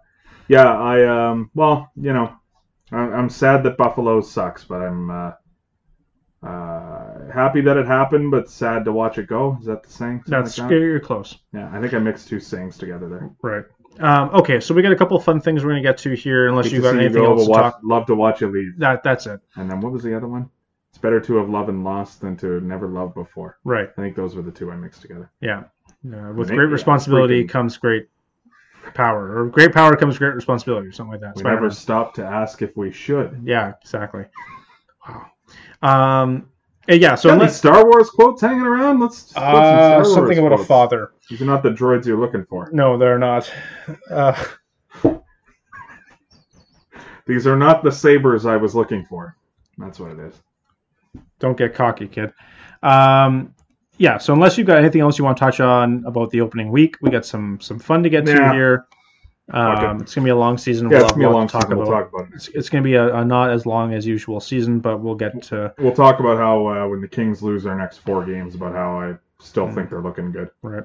So I got a little questionnaire for you, and I'm I'm, I'm gonna, Questionnaire. Uh, well, yeah, kind It's of. not a quiz. It's it's a it's not really a quiz. So I got to do a It- survey. I've been satisfied with the podcast so far. It's a questionnaire today. It becomes a quiz in like three months. Like you, you're going to give me the answers now, but you don't get the answer. cool. Yeah, Oh, so we got to still have a podcast in three months. and I'm I'm going to be upfront and honest with you. I stole this. Uh, all the good things are stolen. I, I actually wanted to partake in this, but I apparently missed the dead. I didn't know there was a deadline. I thought it was the 15th. Apparently, it was the 13th. I missed the deadline, so I didn't get to enter myself into this little questionnaire quiz uh, contest for a prize. Okay. But I'm going to give you the same questions, and you have the benefit of already knowing a couple games worth from a few teams. I got eight questions here for you. And, and here's how this works. Okay. I'm going to ask you a question. It's going to be a prediction, Okay. and you can give me up to five answers. okay. For every answer you get right, you double your points. So if you get one answer right, you get one point. If you get a second So question we right, won't know until three months from now. right. Oh, cool. If okay. you get a second question right in this category, you add two to that one, so now you're at three points. so if I get all five right, I get I 15 get points. Fifteen points. Right. Wow. Here's the catch So I can get a maximum of what, like 15, times, eight. Yeah, Wow. it's 105, That's a lot of points. something like that. Um, I know what it is. I just did the math in my head. Yeah. I'm just not telling anyone. um, here's the catch. Okay. If you get one wrong out of the five, you lose all the points for that category. So I can get 15 points or no points? You can go four for five, but that's zero. Oh. So you can stop after two okay. and try to bank three points. Okay. What do I get with my points? Do I get to spend them at Well- like the Ron's virtual world with You get to spend The them coupons? at the uh, Laced Up Podcast uh, the merch store? merch store. Yeah. okay. Yeah. Yeah. I could use a new shirt. Right. I'll have one then, as opposed to the zero. So do you, have, do you have any questions before we start this? No, I think that's pretty okay. clear. This is from the mind, uh, the brainchild of uh, one Sean McIndoe, uh, better known as Down Goes Brown on Twitter, right. um, the trivia master himself. Uh, so here is your first category. It's super. Like I said, all these questions are gonna be really easy, and then they're all of a sudden gonna not all be all that easy. So here, here's here's the first one. I want you to give me five teams that will 100% make the playoffs this year. Five teams that will 100%. make the 100%. playoffs? Oh, this is an easy one. Okay. 100% will make the playoffs. If any of these teams miss, you lose all the points. Okay. Yeah. The Colorado Avalanche. Okay. I'm sure their goaltending situation's fine. Trying to plant seeds of doubt there, James. uh, the Tampa Bay Lightning. Good guess. The Vegas Golden Knights. Okay. Once again, you don't have to give me five. Give me as many as you're comfortable with. No, I think I think I think I can do five with this one. The fuck yeah, it's not as easy to do five for sure Hmm. though. Like you know what I mean? Like it's like how much of a certainty are all these other teams? And it's like I don't know if there really is Like- another one hundred percent certain team. Like you want to say the Leafs, but you're a Leaf fan, so you're not gonna. no, like they didn't look great against Montreal, and Anderson looked terrible the first game against Ottawa. So uh, I could see things potentially going south. I'm I'm going to say the Philadelphia Flyers. I just don't. They look so good. Okay, I like this. They look so good already. So that's four teams. That's four. Fuck, I should pick a Canadian team, man, just to be spicy. I don't think there is one though. Like I watched division. all those games. I. Tight division. Calgary looks so good the first 20 minutes of every game, and then they just and then they just fall asleep. Mm. You know, like I'll go the Capitals. Okay. So you got what? Uh, three divisions of the four represented there. That's that's good. That's Remember when I said the North Division's fucked? all right. Question Sorry, the Scotia North Division. presented by RBC. Uh, question two: Name up to five teams that will definitely not make the playoffs this year. Ooh, not as easy.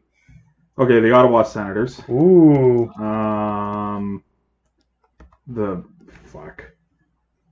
See, the thing is, is like Chicago looks bad, but if Toews comes back next week, that's one guy. It's just like yeah, he could get 80 points and just put the team on his back. Like I won't count out Jonathan Toews.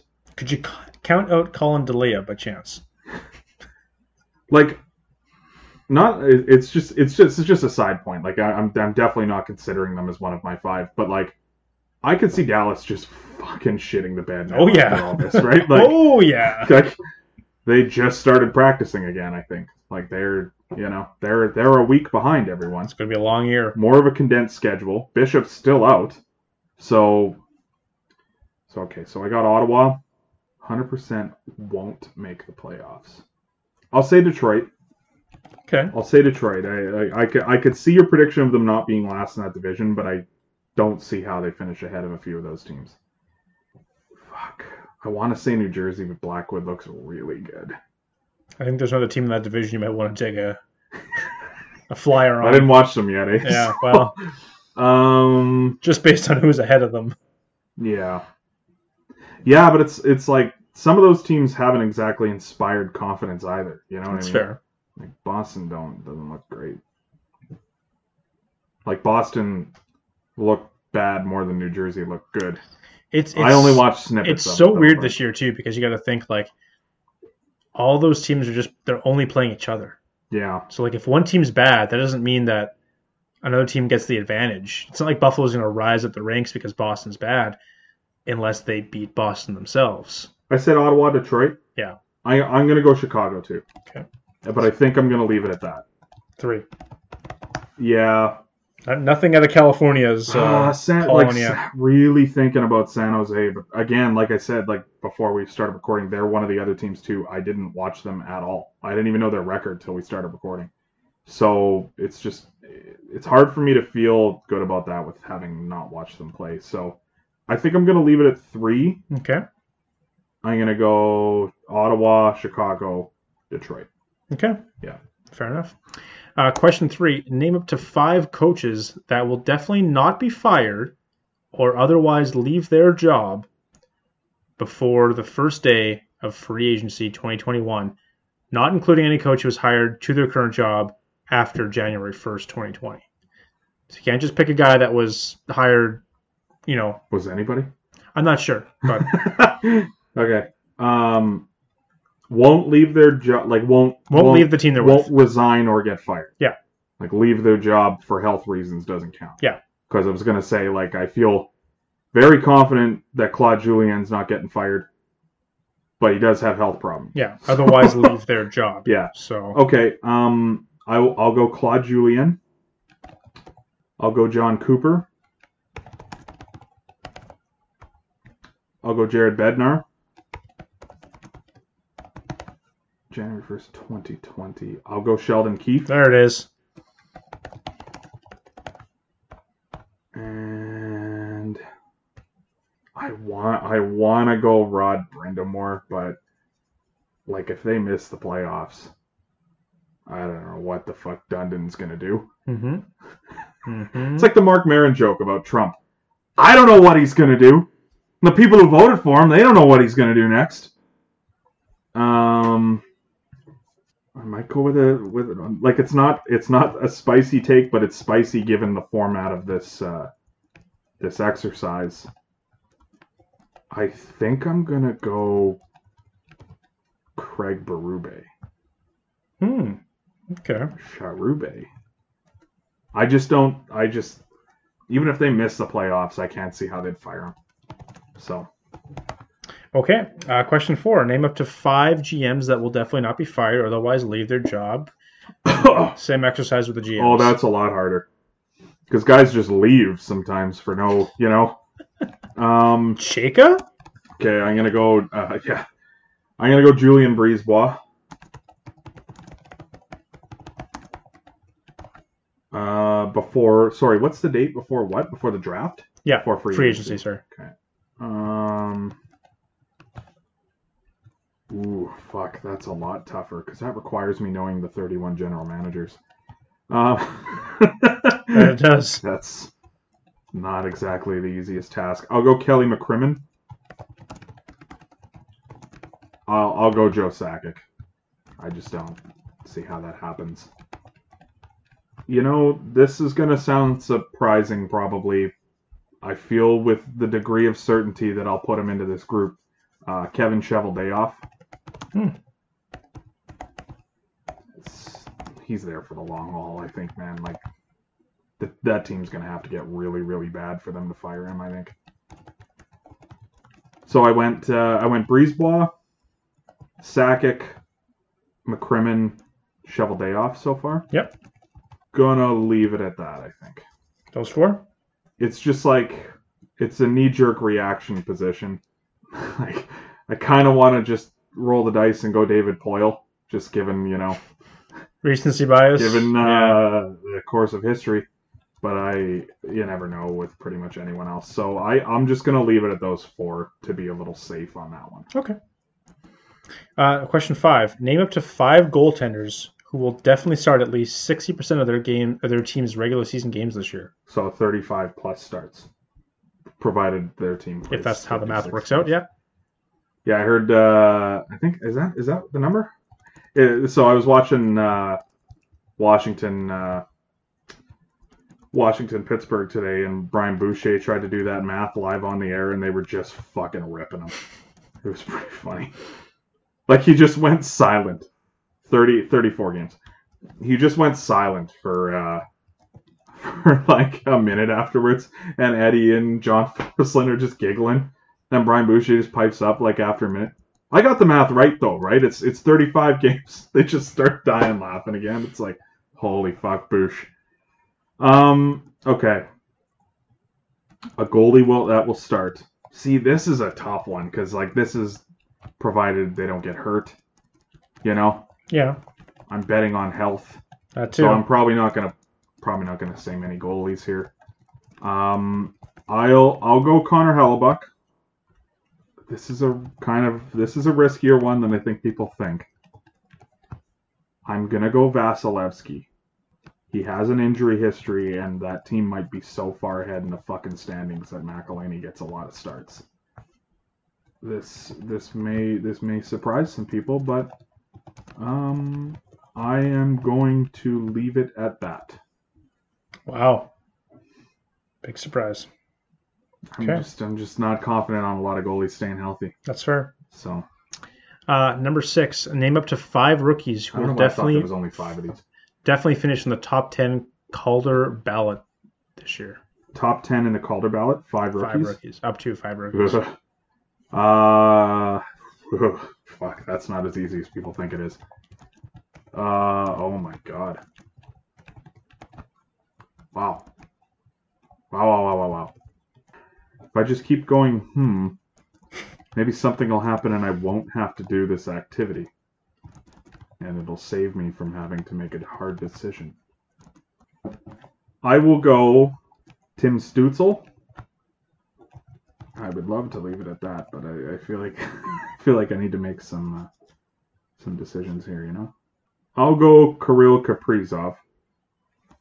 Um, I'm gonna go Gabe Vilardi. I'm just looking at rookies now. Just trying to uh, get a gauge on the rookie class here. I have a hockey podcast. Not a lot of sexy rookie picks here, that's for sure. I'll go Nils Hoglander, and I'm going to leave it at that. Ooh, I like that pick. I'm going to leave it at that. Okay.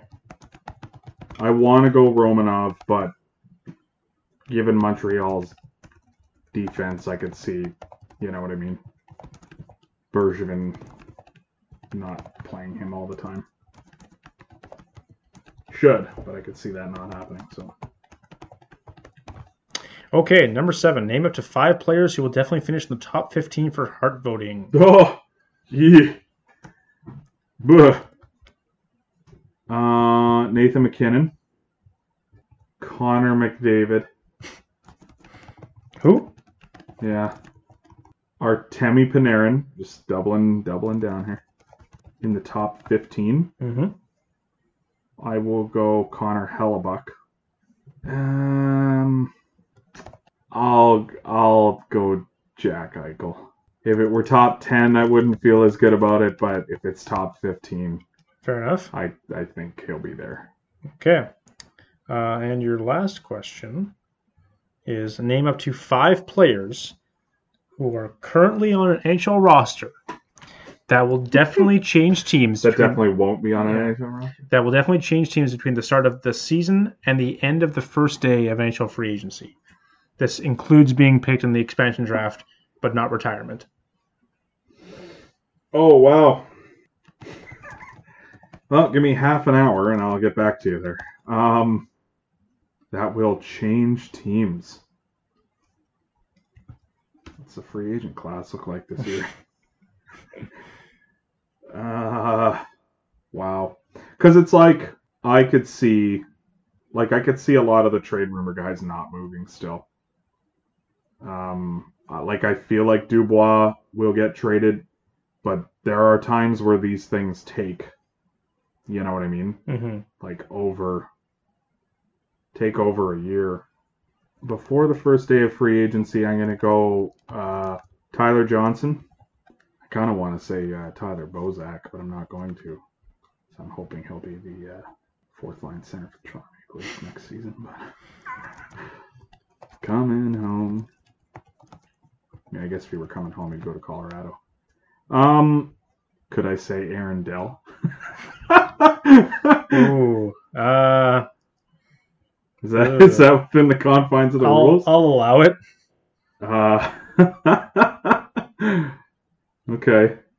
I mean, it's not a fun pick, but I might have to because I don't have a lot of names here. This is a tough, uh, it's a tough game. Just because I like, I didn't look at the, I didn't know who was a free agent or anything till right now. You know, I'm looking, but like even a lot of guys where it's just like they might leave. Like I could see Stepan staying in Ottawa. I don't know why he would, but you know he maybe he stays there. Like he could be uh, like a fucking captain there for a couple years, maybe. You know, so. Mhm.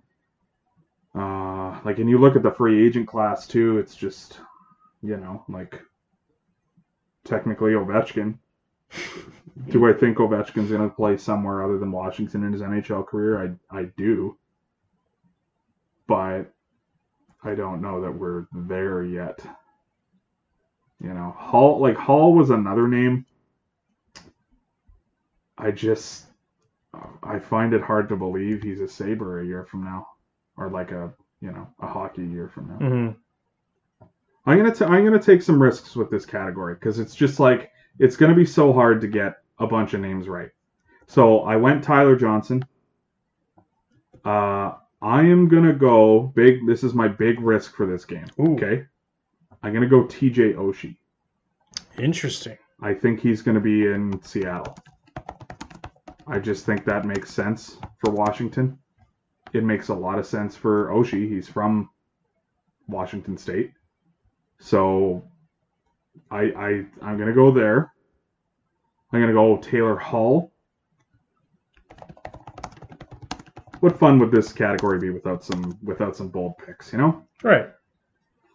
Um I'm gonna go Zack Kassian, Interesting. Seattle. Is that four? It's four. I mean, I've already come this far. Why not make it five? You know? Sure. Why not?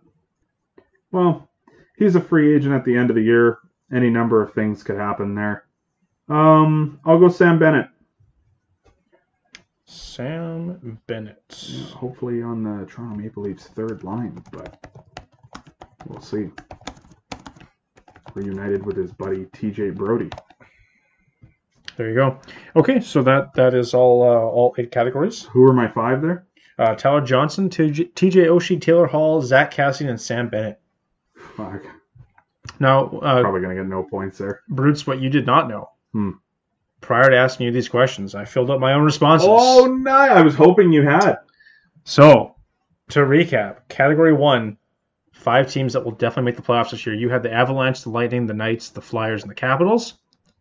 I had the Avalanche, the Lightning, the Knights, the Flyers, and the Leafs. Nice. We're pretty close there. You're you're you're a good man. Yeah. Sticking with the boys. Five teams that will definitely not make the playoffs this year. You only answered three. You went Senators, Red Wings, Blackhawks. Uh, I also went Senators, Red Wings, and Blackhawks, but I also added the Kings and the Sabres. I'm trying to bank a little bit uh, extra points there. See how that uh, I think shakes you're down. I think you're pretty safe. I think you're good with the Sabres. I think you're pretty safe with the Kings. Hmm. But I did at one point have them fourth in that division when we were doing the predictions. Very so fair. I, I shit could hit the fan there. Very fair. Uh, question three was the coaches that will not be fired or otherwise leave their jobs. Uh, you went Claude Julien, Jon Cooper, Jared Bednar, Sheldon Keefe, and Craig Berube. Charube. Uh, I went Jon Cooper, Sheldon Keefe, Jared Bednar, and Geoff Ward. hired shortly before that Yeah, tree Treliving's not one to panic either. So, right. Yeah, So I feel pretty safe with Geoff Ward, but I'm, I'm abstaining from the fifth choice there. that's fair. I wanted for the GMs to say Treliving too, but eh, I I, I it's thought not about a it's not a guarantee. But I I like Treliving a lot. I think he's a pretty good GM. All right. Question number four was name five GMs that will not be fired, otherwise leave their jobs prior to the uh, start of free agency, not including guys that were hired after January 1st, 2020. Now, that was a key piece of information. January 1st, 2020. You answered Julien BriseBois, Kelly McCrimmon, Joe Sakic, and Kevin Cheveldayoff. I went Julien BriseBois, Joe Sakic, Kyle Dubas, and a little guy hanging out in Seattle by the name of Ron Francis, who I'm pretty Oh, sure no! won't get fired.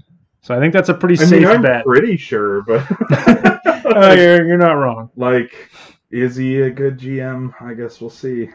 Uh, question five was name up to five goaltenders who will definitely start at least six percent of their team's regular season games this year. You went Hellebuyck and Vasilevskiy, and that was it. Mhm. That was it. That's all two guys you feel safe. The injury thing, that's a great point you brought up. I'm a little nervous myself. I had four. I went Connor Hellebuyck as well. I went Tuukka Rask. I know. Wow. I know. I mean, I'm down, but I went John Gibson, yeah, and I went with a guy by the name of Mackenzie Blackwood. yeah. I I sat on him too, but he has injury problem. Like, Yeah. not problems. Definitely not problems. History Yeah. was the only reason why. No, But, that's, and, but even fair. with Vasilevskiy, Vasilevskiy has injury history too, so I kind of took a risk this, there. this this might be the category that kills me, but I, I feel good about my choices. Okay. So uh, we went with uh, number six, five rookies who will finish in the top ten for Calder voting. You went Stützle, Kirill Kaprizov, Gabe Vilardi, and Nils Hoglander. Uh, I also went with Stützle, and I also went with Kaprizov, but I capped myself out at three, and I stuck with Igor Shesterkin from the New York Rangers Hmm. as my third pick. Probably not the New York Ranger that a lot of people had in mind when I asked this question, but no. see how that plays out. Number seven was five players who will finish in the top 15 at Hart voting. You went MacKinnon, McDavid, Panarin, Hellebuyck, and Eichel. Uh, I myself went MacKinnon, McDavid, Matthews, and Elias Pettersson. Okay. Uh, That, Pettersson's a good pick. that that's one where I think we can probably we might sweep the board there, and you you having the advantage of the fifth selection might might edge me on points. This is going to be the one I think that decides it for for both of us. I think it's been a close game up to this point. We'll find out in a few months. But the last category, of course, we just talked about five players on an NHL roster that will not be on that team by the start of the first day of NHL free agency. Uh, you went Tyler Johnson, TJ Oshie, Taylor Hall, Zach Cassie, and Sam Bennett. I went Pierre Luc Dubois. Okay. That's fair. I went Taylor Hall. Okay. I went Eric Staal. Okay, but how does it work if he retires? Then I, I lose. I think he gets slipped Because to he the still deadline. technically is a saber. yeah. Okay, okay, okay. Yeah. Yeah, I know, I know what you're saying, but yeah. I went Marc Andre Fleury, who I think gets picked at the expansion draft. Ooh, So you can, you can only keep one goalie. for the Kraken, eh? Yeah. It worked once before. That's true. And I went Patty Marleau. I think the- he's gonna play it I, somewhere else. I think the Sharks flip him at the deadline. Go chase a cup. You got your Gordie Howe record with us. Give us a six round pick for Patty Marleau. League min. It's just whether or not a team's going to take the flyer on him. I mean, I took a lot more bold predictions, so it's like it's hard for me to sit here and, and Right. chirp you here, but like Right. I, I don't I don't think that Marleau thing's gonna happen. But you had me you had me till Marleau. That's okay. Okay. Well, I'm going to put this in the drafts, and we will come back to this Okay. on July 1st. Wow, that's or gonna be whenever fun. free agency is, I guess. Oh yeah, that'll be like the first round of the playoffs probably with all the Um, COVID delays. So that'll that'll be fun to revisit in a few months and find out how how we were so so wrong that neither of us had I don't know Ilya Samsonov on the rookie uh, list. Um, He doesn't count. No. Otherwise I would have. Yeah. Oh, okay. Uh, that leaves us with the overrated, underrated, favorite, least favorite this week, and in honor of Betty White's 99th birthday yesterday. That's what you guys were all thinking when the episode started. I I'm sure they'll talk about Betty White. This Happy week. birthday, Betty! Uh, we're Betty going White with this, Betty White that. Who gives a shit? sitcom actresses. Yeah. The Golden Girl of a fun star herself. So, uh, sir, your overrated sitcom actress. All right. This can be So- for one role or for many. Had I known that I was going to have such a spicy take like 90 seconds before these in my five players that won't be on a team, I probably wouldn't have gone quite as spicy on my overrated. Okay. I I I just think she's overrated. I do like her, especially on the show she was on. But Jennifer Aniston does not carry as much weight on Friends as people think. Okay. Uh, I think she, uh, like, she's great. She's great. She's fine. But just as a sitcom actress, she is the weakest of the three, I think, on that show. And she gets looked at because of her post Friends career, too. And because she's 58 and looks like she's tw- 26 still. Um, you know, she gets, she, like, she's the most famous person to come out of that show. But How dare you? on the show, How dare you? Matt LeBlanc has something to say about that. I mean, he's he's still on TV, so I mean, fair. like you know, can't really take that away from him. Like there are some of these people are not doing anything.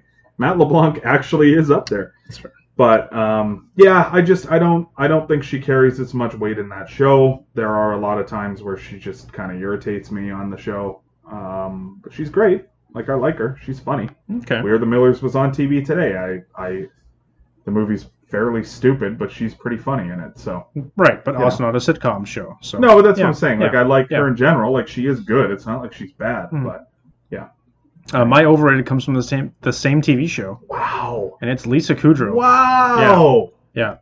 Uh, But again, I like her. not for yeah. Yeah, I, I like her. I think she does a good job on the show. But there's like over like remember when Friends was actually on the air and yeah. it was all mom about watched it every week. it was all about Jennifer Aniston and it was a little bit about Courteney Cox and you know a little bit about Matthew Perry, but like it was Jennifer Aniston. For whatever reason, since this show ended and it like went away and came back on Netflix and everyone started watching again, uh, Phoebe Buffay became like the most important character somehow along the way. And again, like I, I think Lisa Kudrow does a good job on the show, but there's been like this weird revisionist approach towards Friends where anytime you ask anybody that watches the show who their favorite character is, it's like, oh, it's Phoebe because Phoebe's the best character and she's most important character. It's like, no, you could probably take Phoebe out of the show and it would still be the same show, unfortunately. Like, that's not a great sign from a character uh, on uh, an award-winning television show that went for 10 years. So I don't really get the hype that Lisa Kudrow gets for the show, other than the fact that like I, I do think she's good, just not to the level that other people seem to think she is. Okay. That's I I can't really argue too much with that. Okay. So I don't agree, but that's fine. Okay. Uh, what we're saying is that Friends is overrated. Uh, Well, that is yeah. If we, next week we'll do uh, overrated, underrated, favorite, least favorite sitcoms, and Mm. that that it's easy to say Friends is overrated because it's like regarded as the greatest, but it's it's not. Ooh, it's like not. it's it's top fifteen probably for sure. perhaps. yeah. But Uh, you're underrated. Ooh, uh, yeah. Uh, it took me a while to get there, but once I got there, wow, do I ever believe this? Uh, Megan Mullally. Uh, for those of you who don't know Megan Mullally because you were born uh, after the 90s, Megan Mullally uh, plays Karen Walker on the show Will and Grace. Um, now, it's not so much that I think Will and Grace is an incredible sitcom. I, I actually think it's really funny. Um, it's very repetitive, so I couldn't watch. It's not a show where you could binge watch it. It's a show where you could watch it if it's on TV, and you'll laugh and you'll appreciate it. But that's that's about it, really. You know what I mean? That's that's the extent of it.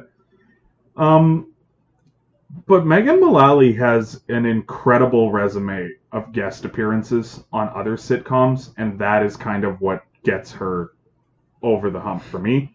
Um, she's on an episode of Seinfeld where she plays a character that doesn't so hear hear so well out of the one ear kind of thing, and uh, uh, George's girlfriend kind of thing, and and it- it's a classic episode.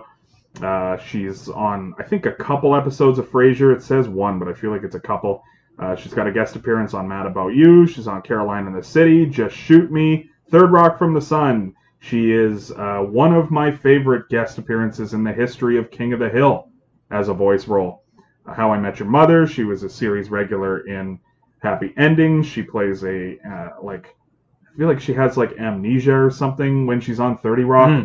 She's on 30 Rock uh, and is probably my favorite guest appearance of Parks and Rec, which is uh, Ron Swanson has two ex-wives. They're both named Tammy. She is Tammy Two. Uh, Tammy Two is a fucking psychopath, and when she shows up in the show, it is not good news for Ron. Uh, and she's also does an episode of Life in Pieces. Basically, what I'm saying is that she's someone who shows up in the history of great sitcoms. She's everywhere. She does voice roles. She does actual appearance roles, and I find her genuinely so fucking funny. Like even the sound of her voice makes me laugh. But she's also a very funny actress. She sings. She sings very well. Like she is an incredible talent, and I had to explain to you who she is, not you, you yourself, James, but the listeners who she is because she's not a household name. But holy shit, she was on. She's been on TV for 30 years and has been fucking killing it. Uh, I love Megan Mullally. I think she's fantastic. Uh, that's a good summary. You really nailed all the points, I think. Yeah. Yeah. Uh, my underrated is Deborah Jo Rupp. Nice. Uh, Another lady that's been doing this for a long, long time. Uh, about 30 years as well, and uh, most notably, uh, Kitty Foreman on the 70s show. Uh, everyone's favorite, uh, you know, s- s- marijuana smoking, liquor sneaking, uh, overbearing mother. Uh, but beyond that, like you said, like uh, you know, same kind of uh, line here. A lot of other appearances as well. She was uh, in, in Seinfeld for a couple episodes as Katie. Uh, she showed up in Friends as the uh, girlfriend to Phoebe's uh, brother. Uh, she's in a half dozen episodes of that. Giovanni Ribisi. Yeah, uh, she's been in the Tracy Morgan show. She showed up uh, as a recurring uh, role in an animated show called Teacher's Pet, in which she played a character by the name of uh, Miss Mary Lou Moira Angelo Darling Heppelman. That's just fun to say. Um, and then she's also kind of working her way back into the mainstream. She was on The Ranch on Netflix for uh, a recurring role there for 12 episodes. Uh, this Is Us. She was on there for a few episodes. Is there anyone left from that 70s show that hasn't made an appearance on the ranch? I don't think Topher like Grace main did. characters? Yeah, I respect Topher Grace. I feel like he he probably could be in a lot more shit than he is, and I think he chooses not to be. Like that's always the vibe I've Yeah. gotten there. You know what I, I, mean? I don't know if um, Laura Prepon was on The Ranch. No. Well, But- she's another one too. She has standards. She knows what's up. Yeah. Um, yeah, she has not been on the ranch. Um, so yeah, and, and then most recently she's on uh, the brand new Disney Plus exclusive WandaVision. Deborah Jo Rupp is. Oh, Uh, she's in both episodes of that. I haven't seen it yet, but I'm excited now that I know that Deb- I've been Deborah talking Jo about in that at work. Is that something I could get into or no?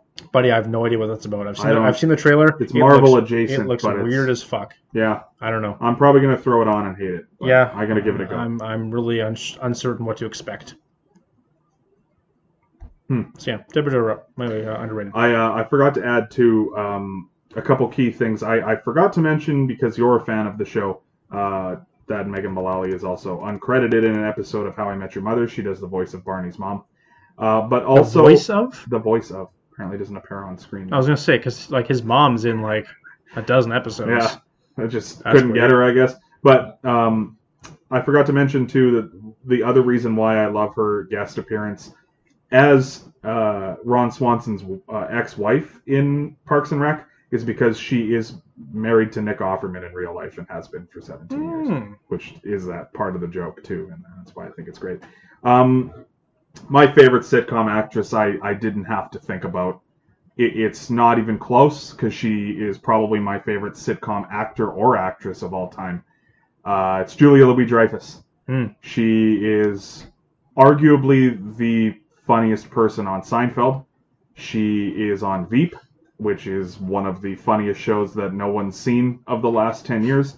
And even the New Adventures of Old Christine was pretty funny. So, uh, yeah, like she has been crushing it on television for 30 years. And uh, she's fantastic. I love her. I think she's hilarious. And, and yeah, Julia Louis Dreyfus. It's a very on-brand pick for you. Yeah, I can respect yeah, that. it's- There was I, there was never going to be a surprise there.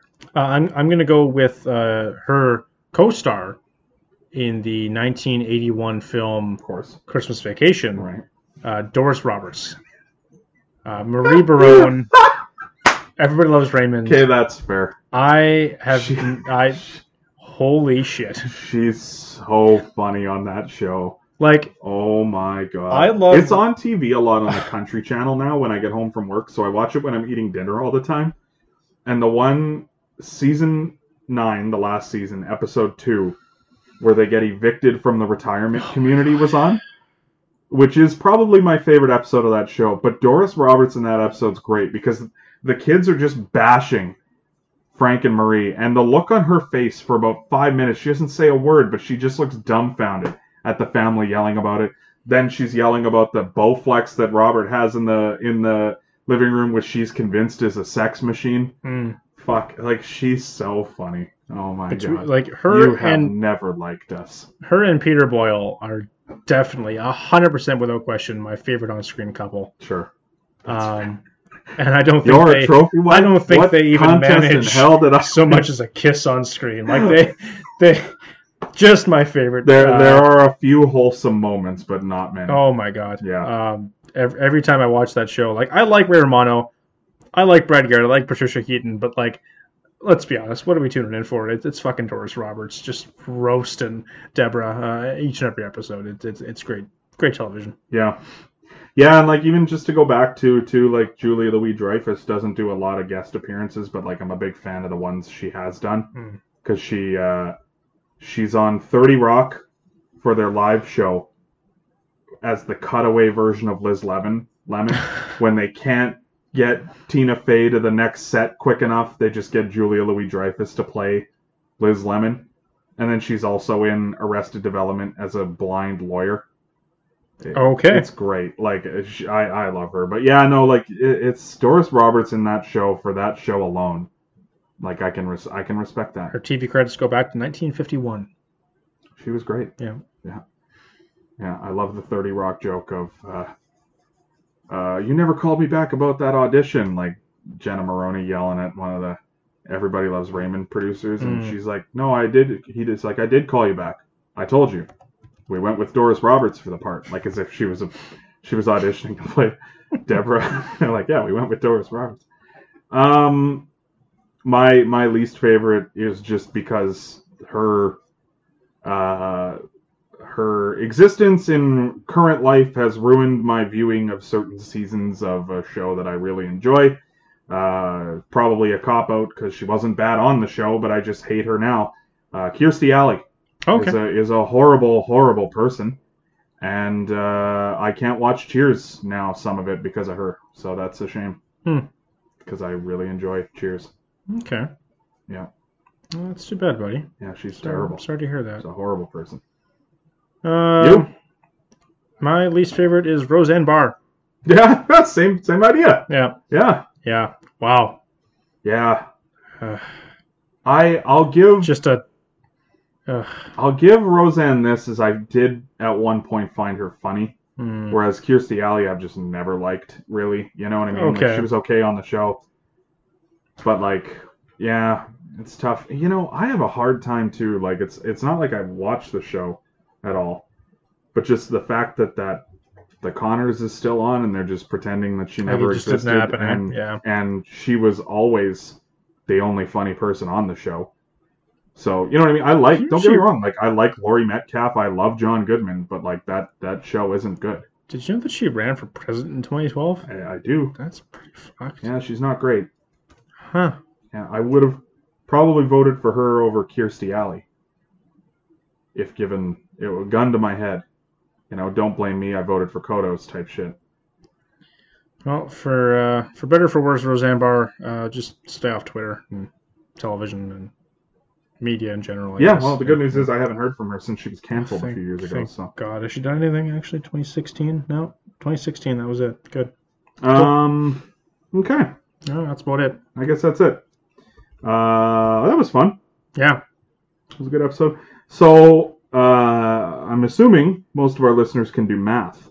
and uh, this being episode 99 would mean that the next episode is uh, 101, of course. So uh, for the hundredth episode, we we don't exactly know what the format's going to be, and because we don't exactly know what we're doing for sure, uh, we don't know when it's going to be for sure. I mean, we're not in like any rush right now um, to to make sure that we're out on Mondays, you know, for sure. So we might be out sooner than next Monday. We might be out later than next Monday. It's hard to say exactly when everything's going to come together. We're hoping to have it set up, of course, where we have some guests via Zoom um, and just kind of do it that way. And it just all depends on their schedules and when we can get everything together. Uh, or it might just be the two of us drinking and watching uh, Mystery Alaska finally. Uh, so we'll see what we do, but um, there will be a hundredth episode. It's just it, Could you imagine? it might be. this is it. Eh? Hey guys, this is James. You can probably tell by the introduction that something's wrong. Um, Bruce has left the show. Yeah, just this is it. Uh, I'm not going to carry this on. We tried that once before, didn't go great. Here, here are here's my new co-stars Ryan Lambert and Sean McIndoe. Nailed it. Um, Fucking swish, baby. You know, you know, and just like very quickly before we go, like speaking of kind of replacing the old and bringing in the new, I'm really enjoying the Sportsnet panel this year. I think they've kind of, they kind of, they're pretty close to having it right now. Like they got Brian Burke there. They only give him so much time to talk. He gets his segment, but other than that, he only has so much time to talk. When he does, he usually cracks a joke about fighting in a barn and everyone laughs. But most of it is just the boys, like Elliotte Friedman, uh, Kelly Hrudey, but it's mostly Anthony Stewart and, and Kevin Bieksa. And I think that it's such a loose group that clearly like gets along and everything like that. Uh, it's got some nice flow to it that it's never had. Mm. Like it's li- literally never had. It, it, it's actually a treat. It's the first time I can genuinely say I actually listen to the interviews or to the in- intermissions now. Yeah, I, It's don't- great. I don't change the channel when it goes to you know. No, and like, and they don't try to. You remember when they used to do the satellite hot stove thing, and they used to try to force Nick Kypreos to be a part of it. And now when they do that segment, it's just Ron and Elliotte and Chris Johnston. Like Mhm. the Ron asks the two guys that actually know what's going on questions. You know, instead of having Nick Kypreos be like, you know, Alex Pietrangelo to the Leafs, done deal for sure. It's going to be Morgan Rielly and 17 first round picks going back the other way. You know, uh, the question needs to be asked: Is is this a good move for Toronto, or is Alex Pietrangelo just going to retire when he gets there? You know, so we'll see what happens. What? Oh yeah, and then Jonathan Quick's a free agent this summer, so he's going to uh, Philadelphia. Oh yeah, yeah, yeah. You remember when he signed a 12-year deal like five years ago, or yeah? So, Just the worst. but it's been nice. Oh, that's good. We can only go up from here, right, folks? Yeah, that's right. All right. Well, we'll see you at the uh, triple digit mark of next episode. Wow. And um, yeah, River Dirch. Hmm, goodbye. Ciao. I'm telling you, th- this place is perfect. You're gonna make friends in no time. Get me out of here! Here, just eat that! Leave us alone! I think about you and I